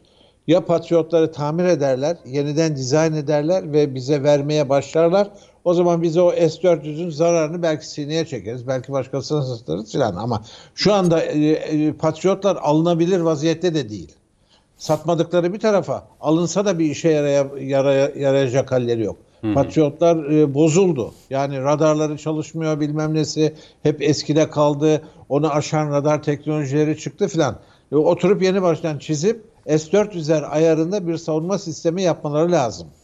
E, laf çok aramızda yani NATO'nun bazı şeyleri e, e, Karabağ'da denendi. Yani fazla detaya girmeyelim. E, e, şimdi bizim Amerika'da gündemimize YPG vardı, Gülen vardı. Buna bir de Katsa eklendi. E, Biden hemen gelir gelmez bir şey yapamaz. Çünkü ortada bir yaptırım var zaten. E, yaptırımları içinde getiren kanun veto edilecek. Çin zararlı çıkmasın diye. Ama e, Türkiye'de e, katsa uygulanamaz olmaktan çıktı. Katsa uygulandı şu anda. Ama çok kötü, çok eksik uygulandı. Bu maddeler e, birileri yakında başlar, başlar yazmaya. Ama bu maddeler çok önemli. Türk sanayini, Türk savunma sanayini mahveder bu ambargolar filan der. Hiçbir hiçbir şey olamaz. Hiçbir kötü etkisi olamaz. Bir kere onu bir kafamıza bir koyalım. Bir, ikincisi siyasetçi perde arkasından Amerika ile nasıl pazarlık eder bilemem. Ama biz kamuoyu olarak e, hemen e, şeyi algıya düşmeyelim. Yani e, eyvah Amerika katsayı getirdi biz mahvolduk bilmem ne savunma sanayimiz çöktü filan yok öyle bir şey. Amerika kim ya? Affedersiniz. Biz Amerika mı Amerika ile mi yaptık SİHA'yı, İHA'yı? E, Şu anda tanklarımız e, yepyeni silahlar, insansız tank e, Savunma Bakanlığı'nın envanterine girmek üzere. E, Türkiye savunma sanayi ihraç eden ülkeler arasına girdi. E, İlk içerisinde yaptılar. bildiğim kadarıyla 6 ya da 7 tane Türk firması var dünyada savunma sanayi. Buyurun. Buyurun yani bütün bunlar İlk 50'nin katsa- içerisinde hatta. ilk 50'nin içerisinde. e, katsa yoktu da onun tonla şey vardı. Hala e, Amerika'nın ambargo listesinde bir yığın bankacımız var. Bir yığın firmamız var. Yani Amerika tamam bizim müttefikimiz falan da yani e, o kadar da e, dikensiz gül bahçesi değil ondan ilişkimiz. Siyasetçiler perde gerisinde e, Amerika'yı bundan vazgeçirmek. Biz NATO müttefikimiz, müttefikiyiz. E, bu ne biçim adım falan diyebilirler. Gayet tabii diyecekler. Hı hı. Ama biz kamuoyu olarak Amerika'ya haddini bildirmek zorundayız. Peki. İhsan Hocam, Türkiye'nin bir hamle yapması gerekiyor. Hı. Daha önce de bu Halkbank davası bazı konularda da işte bakanlarla alakalı yaptırım kararları falan alınmıştı ama sonra bu yaptırım kararları kaldırılmıştı. Şimdi yine özellikle Türkiye'nin savunma sanayinde hani Sayın Cumhurbaşkanı ve e, bakan da e, dile getirdiğinde artık e, dışa bağımlılıkta e, neredeyse %25-30'lara e, geldi Türkiye. Yani %70-75'in üzerinde Türkiye artık kendini karşılayabiliyor savunma sanayinde ve Amerika direkt S-400'ler üzerinden Türkiye'nin savunma sanayisini hedef alan bir yaptırım uyguluyor. Sonucu ne olur? Türkiye'nin hamlesi ne olur? Birkaç açıdan değerlendirmek lazım. Öncelikli Hı. olarak aslında e, Türkiye'nin yeni rolünü, yeni pozisyonunu Amerika Birleşik Devletleri özümseyebilecek mi, özümsemeyecek mi? Hı. Şöyle bölgede baktığınız zaman Türkiye'nin Rusya ile 6-7 alanda resmen didişmesi var. Yani şöyle düşünün. Azerbaycan'da centilmen bir didişme oldu. Suriye'de resmen savaştık. Yani Libya'ya baktığınız zaman Libya'daki Hafter, darbeci Hafter'in arkasında 6-7 devlet var. Fakat Türkiye sadece Rusya'yı muhatap alıyor. Baktığınız hı hı. zaman bölgesel alanlarda iki bölgesel güç olarak yani Rusya'yı biraz küresel sayacak olursak hı hı. Amerika Birleşik Devletleri'nin Asya Pasifik'e yönelmesinden dolayı bölgede kalan iki büyük güç 5-10 alanda çatışma halinde fakat buna rağmen rasyonel bir şekilde oturup meselelerini konuşabiliyor. Ve Rusya aslında Türkiye'nin yeni rolünü kavradı ve Türkiye ona göre davranıyor. Hı. Amerika Birleşik Devletleri büyük oranda eski alışkanlıklarıyla gidiyor. Yani o istedikleri zaman siyasetini değiştirdikleri, istedikleri zaman darbe yaptıkları, istedikleri zaman köleleştirdikleri Türkiye'yi arıyorlar. Bence burada önemli olan önümüzdeki 5 yılda, 10 yılda Amerika Birleşik Devletleri acaba Türkiye Rusya gibi mi davranacak? Yoksa bu eski kolay müttefik gibi mi davranacak? Bir defa birinci sorun bu. İkincisi ya NATO'nun en güçlü iki ordusu Amerika Birleşik Devletleri Türk ordusu. Hani İngiltere'yi de sayalım. Üçlü, e, üç büyük ordudan birisi. Şimdi yarın e, bu mesele belki NATO çerçevesinde ele alınabilirdi. Yani eğer NATO müttefikliğin riski varsa Amerika Birleşik Devletleri'nin doğrudan yaptırımı değil de NATO çerçevesinde bir hmm. tartışma konusu açılabilirdi. Yarın NATO'da bir e, farz-ı mahal bir şeye karşı yani bir riske karşı omuz omuza bu iki ordu nasıl savaşacak? Yani Amerika Birleşik Devletleri ordusuyla ya da İngiltere ordusuyla hangi hamleyi birlikte yapabileceğiz? Yani bence burada iki, ikinci, üçüncü mesele e, işte Trump'ın o radikal bakanı yeni yönetime geçmeden bir miras bırakmak istiyor. E, bu aşamada serin kanlı ve vatandaş gücü olarak yani o elbette ki yani vatandaş olarak biz ülkemizin arkasındayız. Üçüncü mesele Trump veto edeceğini duyurdu ama Pompeo diyorsun ki Türkiye-Amerika ilişkilerini daha böyle yani zor bir şöyle, sürece Trump göt- genel yasayı veto etti. Doğru. Hazineden bu karar Hı-hı. alındı. Hı-hı. Şimdi ge- gelinen noktada şu. Aslında yani savunma sanayinde devrim nerede ortaya çıktı? Biliyorsun NATO konsepti aslında Rusya ile ya da Varşova Paktı ile uğraşmak yerine bir yönüyle Amerika Birleşik Devletleri'nin NATO müttefiki ülkeleri köleleştirip yönetme konseptidir. Yani İkinci Dünya Savaşı'ndan sonra bakın Almanya'nın anayasasını e, Amerika Birleşik Devletleri yapmıştır. Japonya'nın anayasasını, İtalya'nın anayasasını, yenilmiş devletlerin anayasasını onlar yapmıştır ve 60 ihtilaliyle beraber Türkiye. bizim anayasamızı da onlar köleleştirilebilir, vesayet eliyle kontrol edebilir şekilde kendi elleriyle yazmışlardır. Dolayısıyla NATO konsepti köleleştirme konseptidir bir yönüyle ve e, yani işte Rusya ile savaşları da olmadı. Göz korkutmalar hmm. her zaman oldu. Hmm. Şimdi Türkiye e, şartlarına bakıyor. Yani şeyde Suriye'de Amerika ile karşı karşıya geldi. Rusya ile karşı karşıya kaldı. İran'la karşı karşıya kaldı. Kendi ulus devletini tahkim etmek ve kendi güvenliğini güvence altına almak için adımlar attı. Bence yaptığı devrim neydi? Ya NATO'ya bağlı generaller uçak alımında, tank alımında, şunda bunda sadece e, Amerika Birleşik Devletleri veya firmaları hı hı. generallerin gönlünü yaparak hem 1 liralık malı orduya 5 liraya satıyorlardı hem de yeni teknolojilerin gelişmesine ve yerli yatırımlara da engel oluyorlardı. Bu çok, çok kontrollü, dikkat. İlaç sanayinde de böyledir. Hı hı hı. Bu Türkiye'deki bence yapılan en büyük devrim şudur. Satın alma kabiliyeti ve üretme kabiliyeti hiyerarşik olarak şeyden ayrıldı. Asker e, şey talebinde bulunuyor, silah talebinde bulunuyor, uçak talebinde bulunuyor, tank talebinde buluyor. Hükümet yani Savunma Sanayi Başkanlığı üretip bunu ordusuna teslim ediyor. Bu aslında milyarlarca dolar tasarruf, milyarlarca dolar yeni yatırım hı hı. ve bir yeni alan açtı. Aynı zamanda Türkiye Cumhuriyeti ordusu dünyanın en büyük satın almacılardan birisidir. Yani sadece kendi ordunuzun satın alma tedarinizi yaptığınız zaman zaten dünyanın büyük şirketlerinden birisi oluyorsunuz. Şu an sadece savunma sanayi değil, dünyanın dört bir yanından yeni fikir, yeni know-how, yeni ürün hmm. çıkaranlar getirip Türk ordusuna satmak istiyor ki Türk ordusuna satılan mal aynı zamanda dünya pazarına da çıkan mal konumuna geliyor. Bence bu yaptırımda nereye ateş edeceğini hmm. biliyor şey.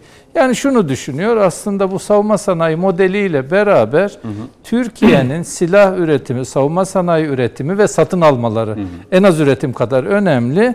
NATO kontrolünden, Amerika Birleşik Devletleri kontrolünden, Avrupalı silah tüccarlarının kontrolünden çıkıyor.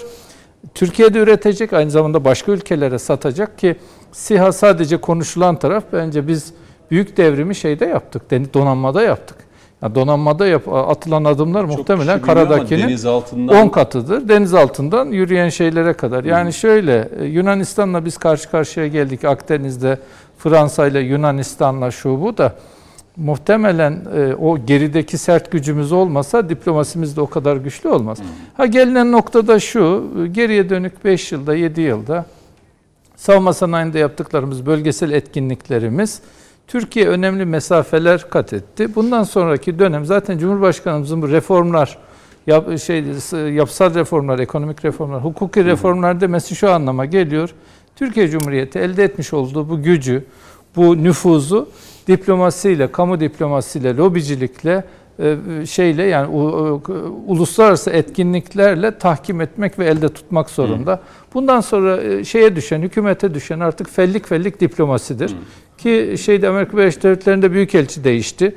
Daha siyasetten gelen, daha tonu yumuşak bir e, büyükelçi atandı Amerika Birleşik Devletleri'ne yani Washington'a. Muhtemeldir ki bundan sonra Murat Mercan Bey tecrübeli bir siyasidir. Hı hı hı. E, onun da etkileri olacak ve kademe kademe biz bu sahada verdiğimiz sert güçle verdiğimiz Diplomasi. mücadeleyi artık diplomasiyle vermek zorunda kalacağız. Bir yönüyle mücadeleniz sertse, krizlerle baş ediyorsanız bu size bir içe kapanma da getirir. Şimdi bu geriye dönük terörle, yabancı ülkelerle hı hı. ve bir bakıma bizde darbe yapmak isteyenlerle verdiğimiz mücadeleyi artık diplomasi alanına taşıyacağız. Peki. Şöyle düşünün. E, bir cümle alayım. Bir şey geldi, yani bir yaptırım geldi.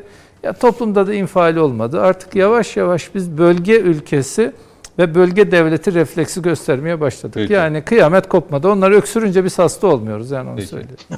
ee, araya gidelim. Dönüşte Can Kakışım'ın da e, görüşlerini alacağız. E, Türkiye yönelik bu Amerika'dan gelen yaptırımlarla alakalı. Tabii muhalefet de zaman zaman özellikle savunma sanayinde meclis görüşmelerinde de bu tür tartışmalar oldu. Sayın Cumhurbaşkanı da dile getirdi. Yani savunma sanayinde attığımız adımlar e, maalesef e, işte Batı'nın e, Türkiye'yi suçlayan söylemlerini muhalefet de aynısını yapıyor dedi. Tabi bu e, yaptırımlar sonrası muhalefetin tavrı ne olacak? E, bunu da belki önümüzdeki günlerde göreceğiz. Ara diyelim dönüşte can kakışımla devam edeceğiz.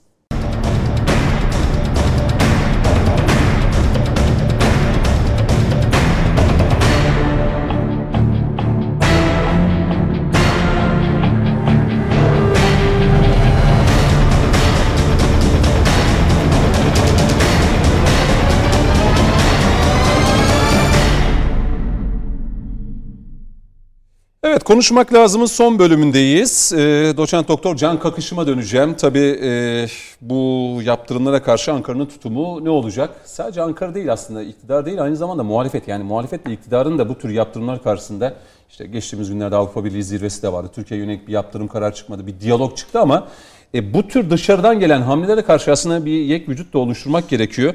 Bir söylem farklılığı olur mu? Çünkü daha önce de işte Biden'lı yönetimle alakalı Ünal Çöviköz'ün bazı açıklamalarına denk geldik vesaire. İşte S-400'leri iptal edeceğiz mi demişti İhsan Aktaş. Ünal Çeviköz öyle hatırlıyorum değil mi? Ünal Çeviköz e, bizde şey çöplüğü var dedi. Yani e, milyar dolarlık Evet. çöplüğümüz var falan. Yani hani bu söylenmedi. Şimdi S-400 Türkiye ile Amerika arasında bir problem öyle gözüküyor. Amerika açısından baktığımızda. Yaptırımlarda nasıl uygulanacak bunu göreceğiz. Biden'ın da koltuğa oturması bekleniyor. Ankara'nın tutumu, iktidar ve muhalefetin bir ortak tutum sergileyeceğini düşünüyor musunuz bu süreçte? Ee, yani gayet tabii ki böylesi e, uluslararası yaptırım konularında Türkiye'de bir bütünlüğün olması gerekli. Hele ki e, Türkiye'nin e, bu gibi e, haklı olduğu konularda e, gayet tabii ki muhalefetinde e, gerekli tavrı takınacağına inanıyorum ben. E, ama malumunuz Türkiye daha önce de e, bu gibi ambargolar yaşadı. Bu da Türkiye'nin ekonomisine e, bazen önemli zararlar verdi. Biz şimdiye kadar iktidar partisinin sözcülerinden mesela şeyi çok duyduk. İşte 70'lerde Türkiye'de herkes tüp kuyruğundaydı, şu kuyruğundaydı, bu kuyruğundaydı diye. E niye öyleydi? Çünkü 1974'te Türkiye e, yine anti-emperyalist bir tavırla e, Kıbrıs'a müdahalede, evet. Kıbrıs'a müdahalede bulunmuştu ve e, bunun yaptırımlarıyla e, yüzleşmek durumunda kalmıştı. Hani o yüzden bu gibi konular üzerinden demek ki siyaset yapmamak gerekirmiş. Yarın sizin de başınıza gelirmiş. E, doğru olan gayet tabii ki bu noktada e, Türkiye'nin kendi çıkarları e, çerçevesinde bir bütün olarak e, durmasıdır. Ama burada e, bir eleştiriyi de e, çok çatlak ses olarak görmemek gerekiyor. Yani gayet tabii ki Türkiye'nin e, somut çıkarları bağlamında muhalefetin ona destek vermesi gerekli. Ancak bu noktada tamam biz size destek veriyoruz ama siz de şu konuda şunu yapmasaydınız veya bakın şu konuda hala söyleminizi e, doğru bir çerçeve oturtmuyorsunuz Sen vesaire demek de S-400'ü çok sıkıntılı bir süreç diye bir e, olarak söylemi görül- var mıdır acaba yani? E, zannetmiyorum yani öyle çok güçlü bir e, tavrının olduğunu zannetmiyorum. E, açıkçası bana sorarsanız yani gerçekten bu süreç Türkiye için de evet bir e, kayba sebep oldu. ABD için de kayba sebep oldu. Yani en başta Türkiye'ye Patriot'ların verilmemesi gerçekten hataydı. Yani ABD'nin çok e, anlaşılmaz bir e, tavrıydı bu Obama yönetimi sürecinde.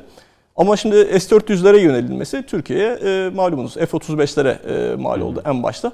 E, kanımca ABD de bu süreçten zarar gördü. Çünkü bu sefer de Türkiye e, Rusya'ya yaklaştı. Oradan işte S-400 tartışması başladı. NATO e, sistemine entegre edilir mi edilmez mi tartışmaları söz konusu oldu. Ve NATO'nun e, böylece Güneydoğu e, kanadında aslında bir yarılma meydana geldi. Bu da ABD'nin çıkarlarına değil.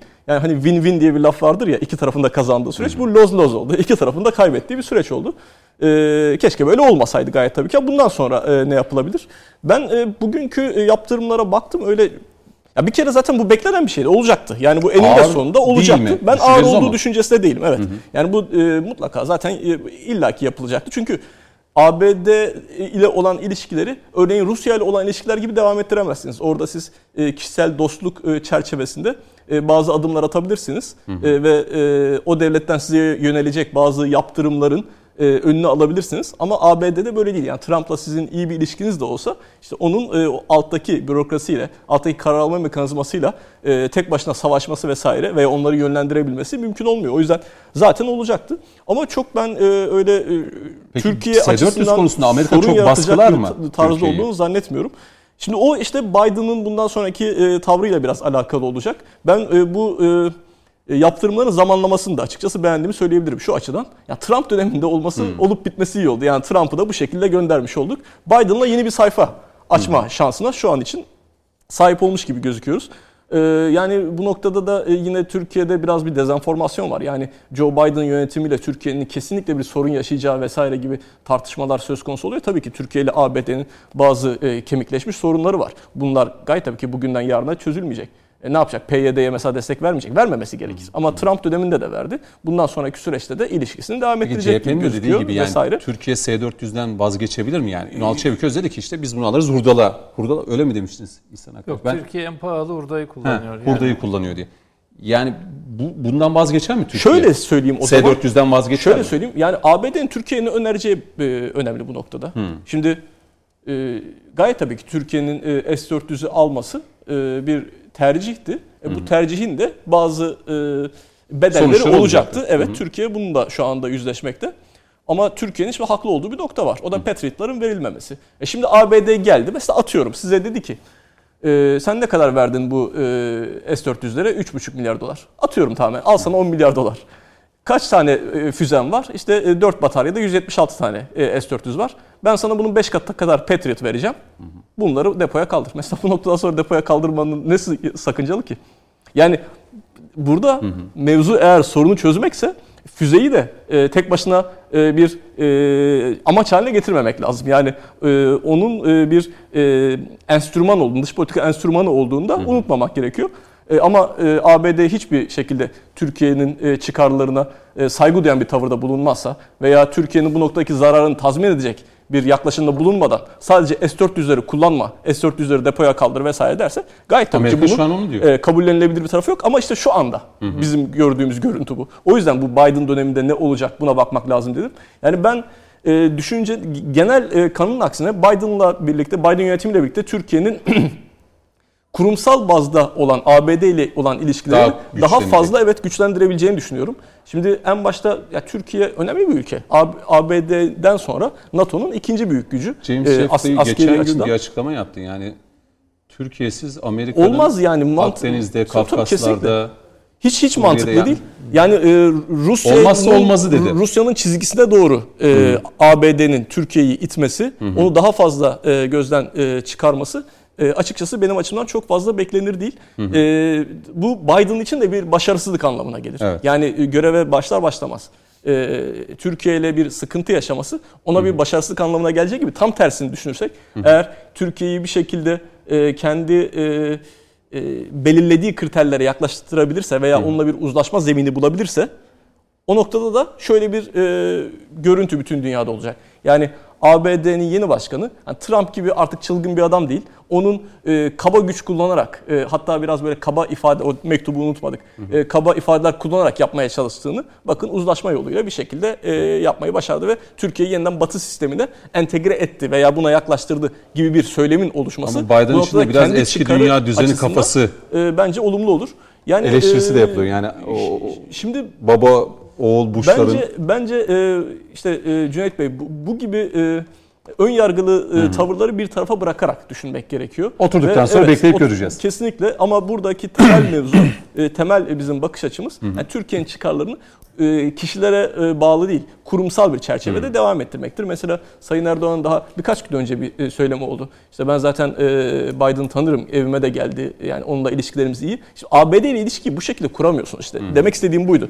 Şimdi Rusya ile bu şekilde kurabilirsiniz. Ama ABD'de çok daha sistematik bir karar alma mekanizması var. O yüzden e, kişisel dostluklar ya da düşmanlıklar üzerinden değil, Türkiye'nin çıkarları ve ABD'nin çıkarları bağlamında bir uzlaşının ben e, kurulmaya çalışılması gerektiğini düşünüyorum. Ama gayet tabii ki yani bazı sorunlarımız, bazı sorunlarımız Çok, var. Eğer evet. FETÖ'yü desteklemeye devam edecekse, e, eğer PKK'yı desteklemeye devam edecekse e, Suriye'de. E, gayet tabii ki bunlar Türkiye için bir e, sorun olarak karşımızda. Ama şunu da unutmayalım ki mesela az önce sevgili arkadaş dedi ki Rusya'nın kabul ettiği gibi Rusya'nın e, Türkiye'yi kabul ettiği gibi ABD de kabul etmeli. Ama o Rusya unutmayalım ki şurada 7-8 ay önce 34 tane askerimizi şehit etti. Şöyle, yani şimdi çatışma alanımız 50 kat Amerika. Ha tabii tabii o yüzden söylüyorum. Çatışma alanımız yok. Ben onu Demek istediğim bu. Burada aslında. buradaki mantık tabii e, e, mevzu aslında şu şekilde anlaşılmalı. Nasıl Rusya'yla e, şu anda çok e, ciddi çatışma alanları olmaz e, alanlarına sahip olmamıza rağmen bir şekilde rasyonel bir şekilde evet, bu evet, rasyonel bir şekilde ilişkilerimizi sürdürebiliyorsak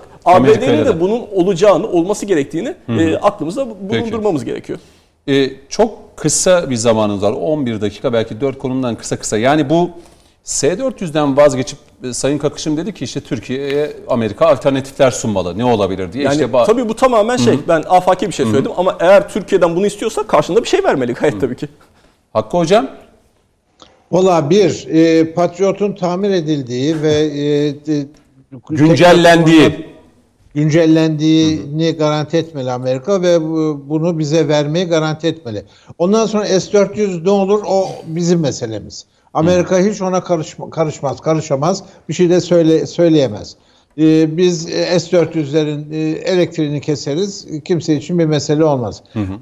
A- ayrıca NATO'nun kendi raporu var. S-400'lerin yazılımını NATO subayları kontrol eder ve bir lisans verirlerse hı hı. belki de uy- uyumlu çıkacak. O o baş o da ikinci bir mesele. Hı hı. Ama e, Biden gelir gelmez yapacağı şey şu. Evet tamam e, bu mevcut e, DAEŞ'e karşı oluşturduğu koalisyon Suriye'de kalmaya devam edecek falan onları değiştiremez kolay kolay. E, ama şunu söyleyebilir.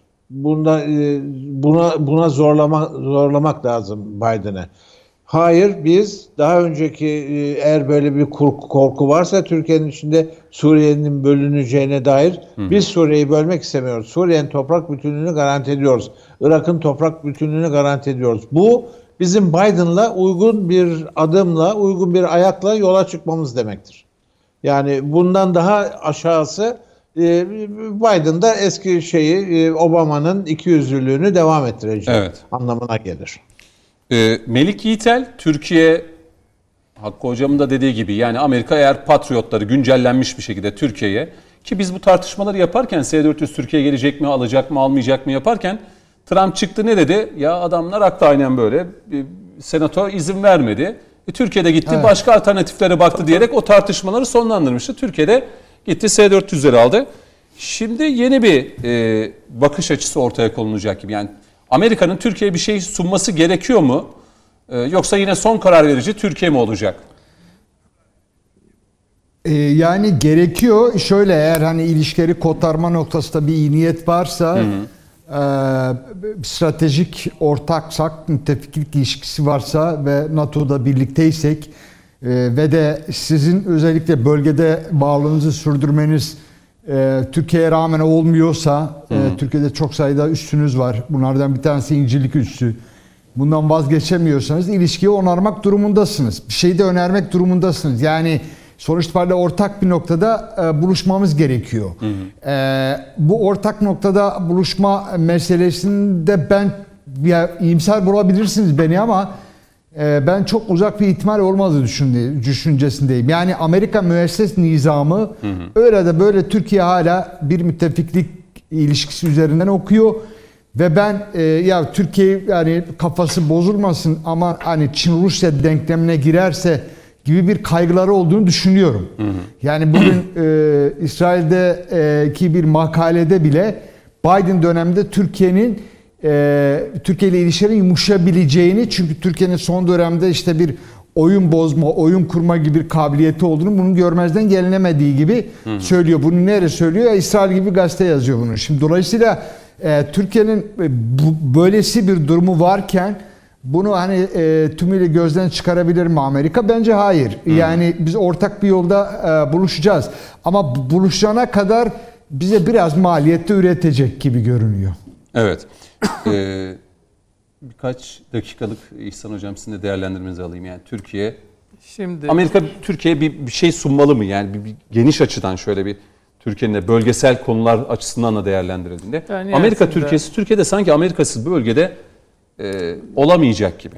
Şimdi e, işte Biden hükümetinin daha kurumsal davranacağına dair hı hı. bir varsayım var. Fakat şey de yani Obama döneminde bu kurumsallık hiç sağlıklı işlemedi. Çok böyle git geldi. Özellikle de onların İran'ı dünya sistemine katmak gibi bir planları vardı. Neredeyse İran'a az kalsın imparatorluk yapacaklardı. İşte Trump geldi onu engelledi. Nihayette devlet arası ilişkilerde masalar kurulur, tartışmalar yapılır. Hı hı. Yani kar zarar hesabı orada yürütülür. Burada en azından şöyle halkın tavrı olarak şunu ortaya koymak lazım. Yani işte bir yaptırım kararı aldık, Tayyip Erdoğan'a zarar verdik düşüncesinde olacaklarsa hı hı. bu boş bir düşünce ve vatandaşın bu konularda Türk halkı milliyetçidir. Devletini, milletini ve kendi milletinin menfaatini önceler. Daha çok kenetlenir, daha çok sarılır. Burada e, öyle zannediyorum ki yani Biden hükümetinin ve e, uzun ömürlü Türkiye'yi yönetmiş olan AK Parti hükümetinin önünde bir müzakere ortamı var. Bunu değerlendirecekler. Bu bazen şöyle olabilir, bazen sarpa sarar, bazen olumluya döner, olumsuza döner. Önemli olan burada şeyleri yani masayı devirmeden bu süreci yönetebilmekti. Zaten her iki ülkede köklü ülkeler ki biz bin yıllık tarihimiz var. Amerika Birleşik Devletleri küresel bir güç oturacaklar ve bu süre ama şu olmayacak yani. Ya bir hamle yaptık, hükümeti düşürdük. Bir hamle yaptık, darbe yaptık. Bir hamle yaptık, eski Ergenekonculara bu, darbe bu yaptırdık. Bir hamle yaptık, FETÖ'ye darbe yaptırdık. Hı. Ya bunlarla alakalı bütün testler yapıldı. Hı. Türkiye bütün krizleri atlattı. Ya böyle beklentiler varsa hani boşuna bu ya Amerika'nın her hamlesinde Türkiye'den ciddi kararlı bir direnci gördü. Ya şöyle Artık, nihayetinde yani görebileceği her şeyi gördü aslında nihayetinde bu ülke yaklaşık 10 e, yıldır 15 yıldır tam bağımsızlık noktasında Hı. önemli adımlar attı. Sadece bu hükümet kararı değil aslında 15 Temmuz'daki halkın isyanına bakacak olursanız hı hı. Türkiye Cumhuriyeti milletiyle, geleneğiyle, kültürüyle, inancıyla hı hı. bir bölgesel güç olma fikriyatını oturttu. Elbette ki bu şeyin yani ortaya bir güç olarak çıkmanın riskleri olacaktır. Fransa bundan rahatsız olacaktır. Zaman zaman Amerika Birleşik Devletleri, zaman zaman Rusya. E, zaten bu klasik anlamda pakt ilişkisi de kalmadı. Yani hı hı. biz ne Rusya'nın tek başına müttefikiyiz ne Amerika Birleşik Devletleri'nin. Ben çok zamandır şunu dillendiriyorum. Yani Türkiye bölgesel bir güç olarak çok yönlü, çok taraflı diplomasiyi işletecek. Hı hı. Yeri geldiğinde Çin'le masaya oturacak, yeri geldiğinde Amerika Birleşik Devletleri yeri geldiğinde Rusya ile oturacak. Geçenlerde bir İsrail dergisinde işte enteresan Kafkaslar'da bir... Ermenistan'a bile kapı açıldı yani. Kesinlikle açılması yani. da lazım. Ben Hı-hı. hatta bu savaş zamanı şöyle diyordum. Yani Hı-hı. Ermenistan şeyden çekilse, Azerbaycan Hı-hı. topraklarından çekilse biz de kapıyı açsak inanır mısın? Türkiye'nin Ermenistan kapısı Ermenistan için Dünyaya Karabağ'dan daha e, şey tabii, büyük tabii, bir kesinlikle. imkan. Kesinlikle. Yani şöyle ekonomisini %20-30 düzeltir 6 ayda yani Hı-hı. sadece kapının açılması. Doğru. Dolayısıyla böyle bir dünyaya doğru gidiyoruz. Hı-hı. E, bizim de e, yani şunu artık aslında devletler de birbirlerinin gücünü biliyorlar fakat imparatorlukların şöyle bir zaafı var.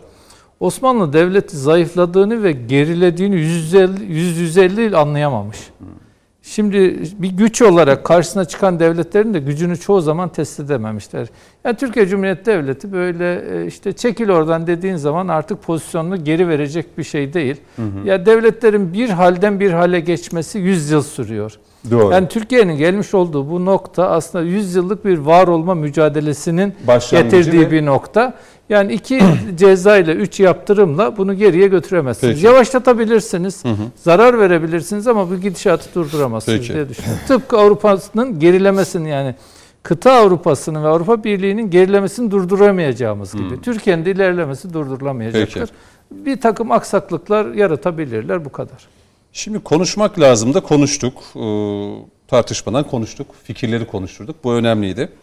Ee, aslında bu yaptırım kararları e, biz program başlarken başlamış olmasaydı ya da bu haber gelmiş olmasaydı tabii siyasette özellikle CHP'deki taciz skandalları ya da işte e, artık tecavüz, e, e, tacizciler, işte yeni gelen haberler var. Belki bunları konuşacaktık ama şunu da söyleyeyim. Yani eğer CHP'de yöneticiler e, ya da genel başkan ya da Sayın Kaftancıoğlu konuşmadığı sürece açıkçası ben de çok konuşmayı e, uygun görmüyorum ama konuşacağız ama Önce bir CHP'li yöneticilerin konuşması gerekiyor. Çünkü söz onlarda. Onların konuşması lazım.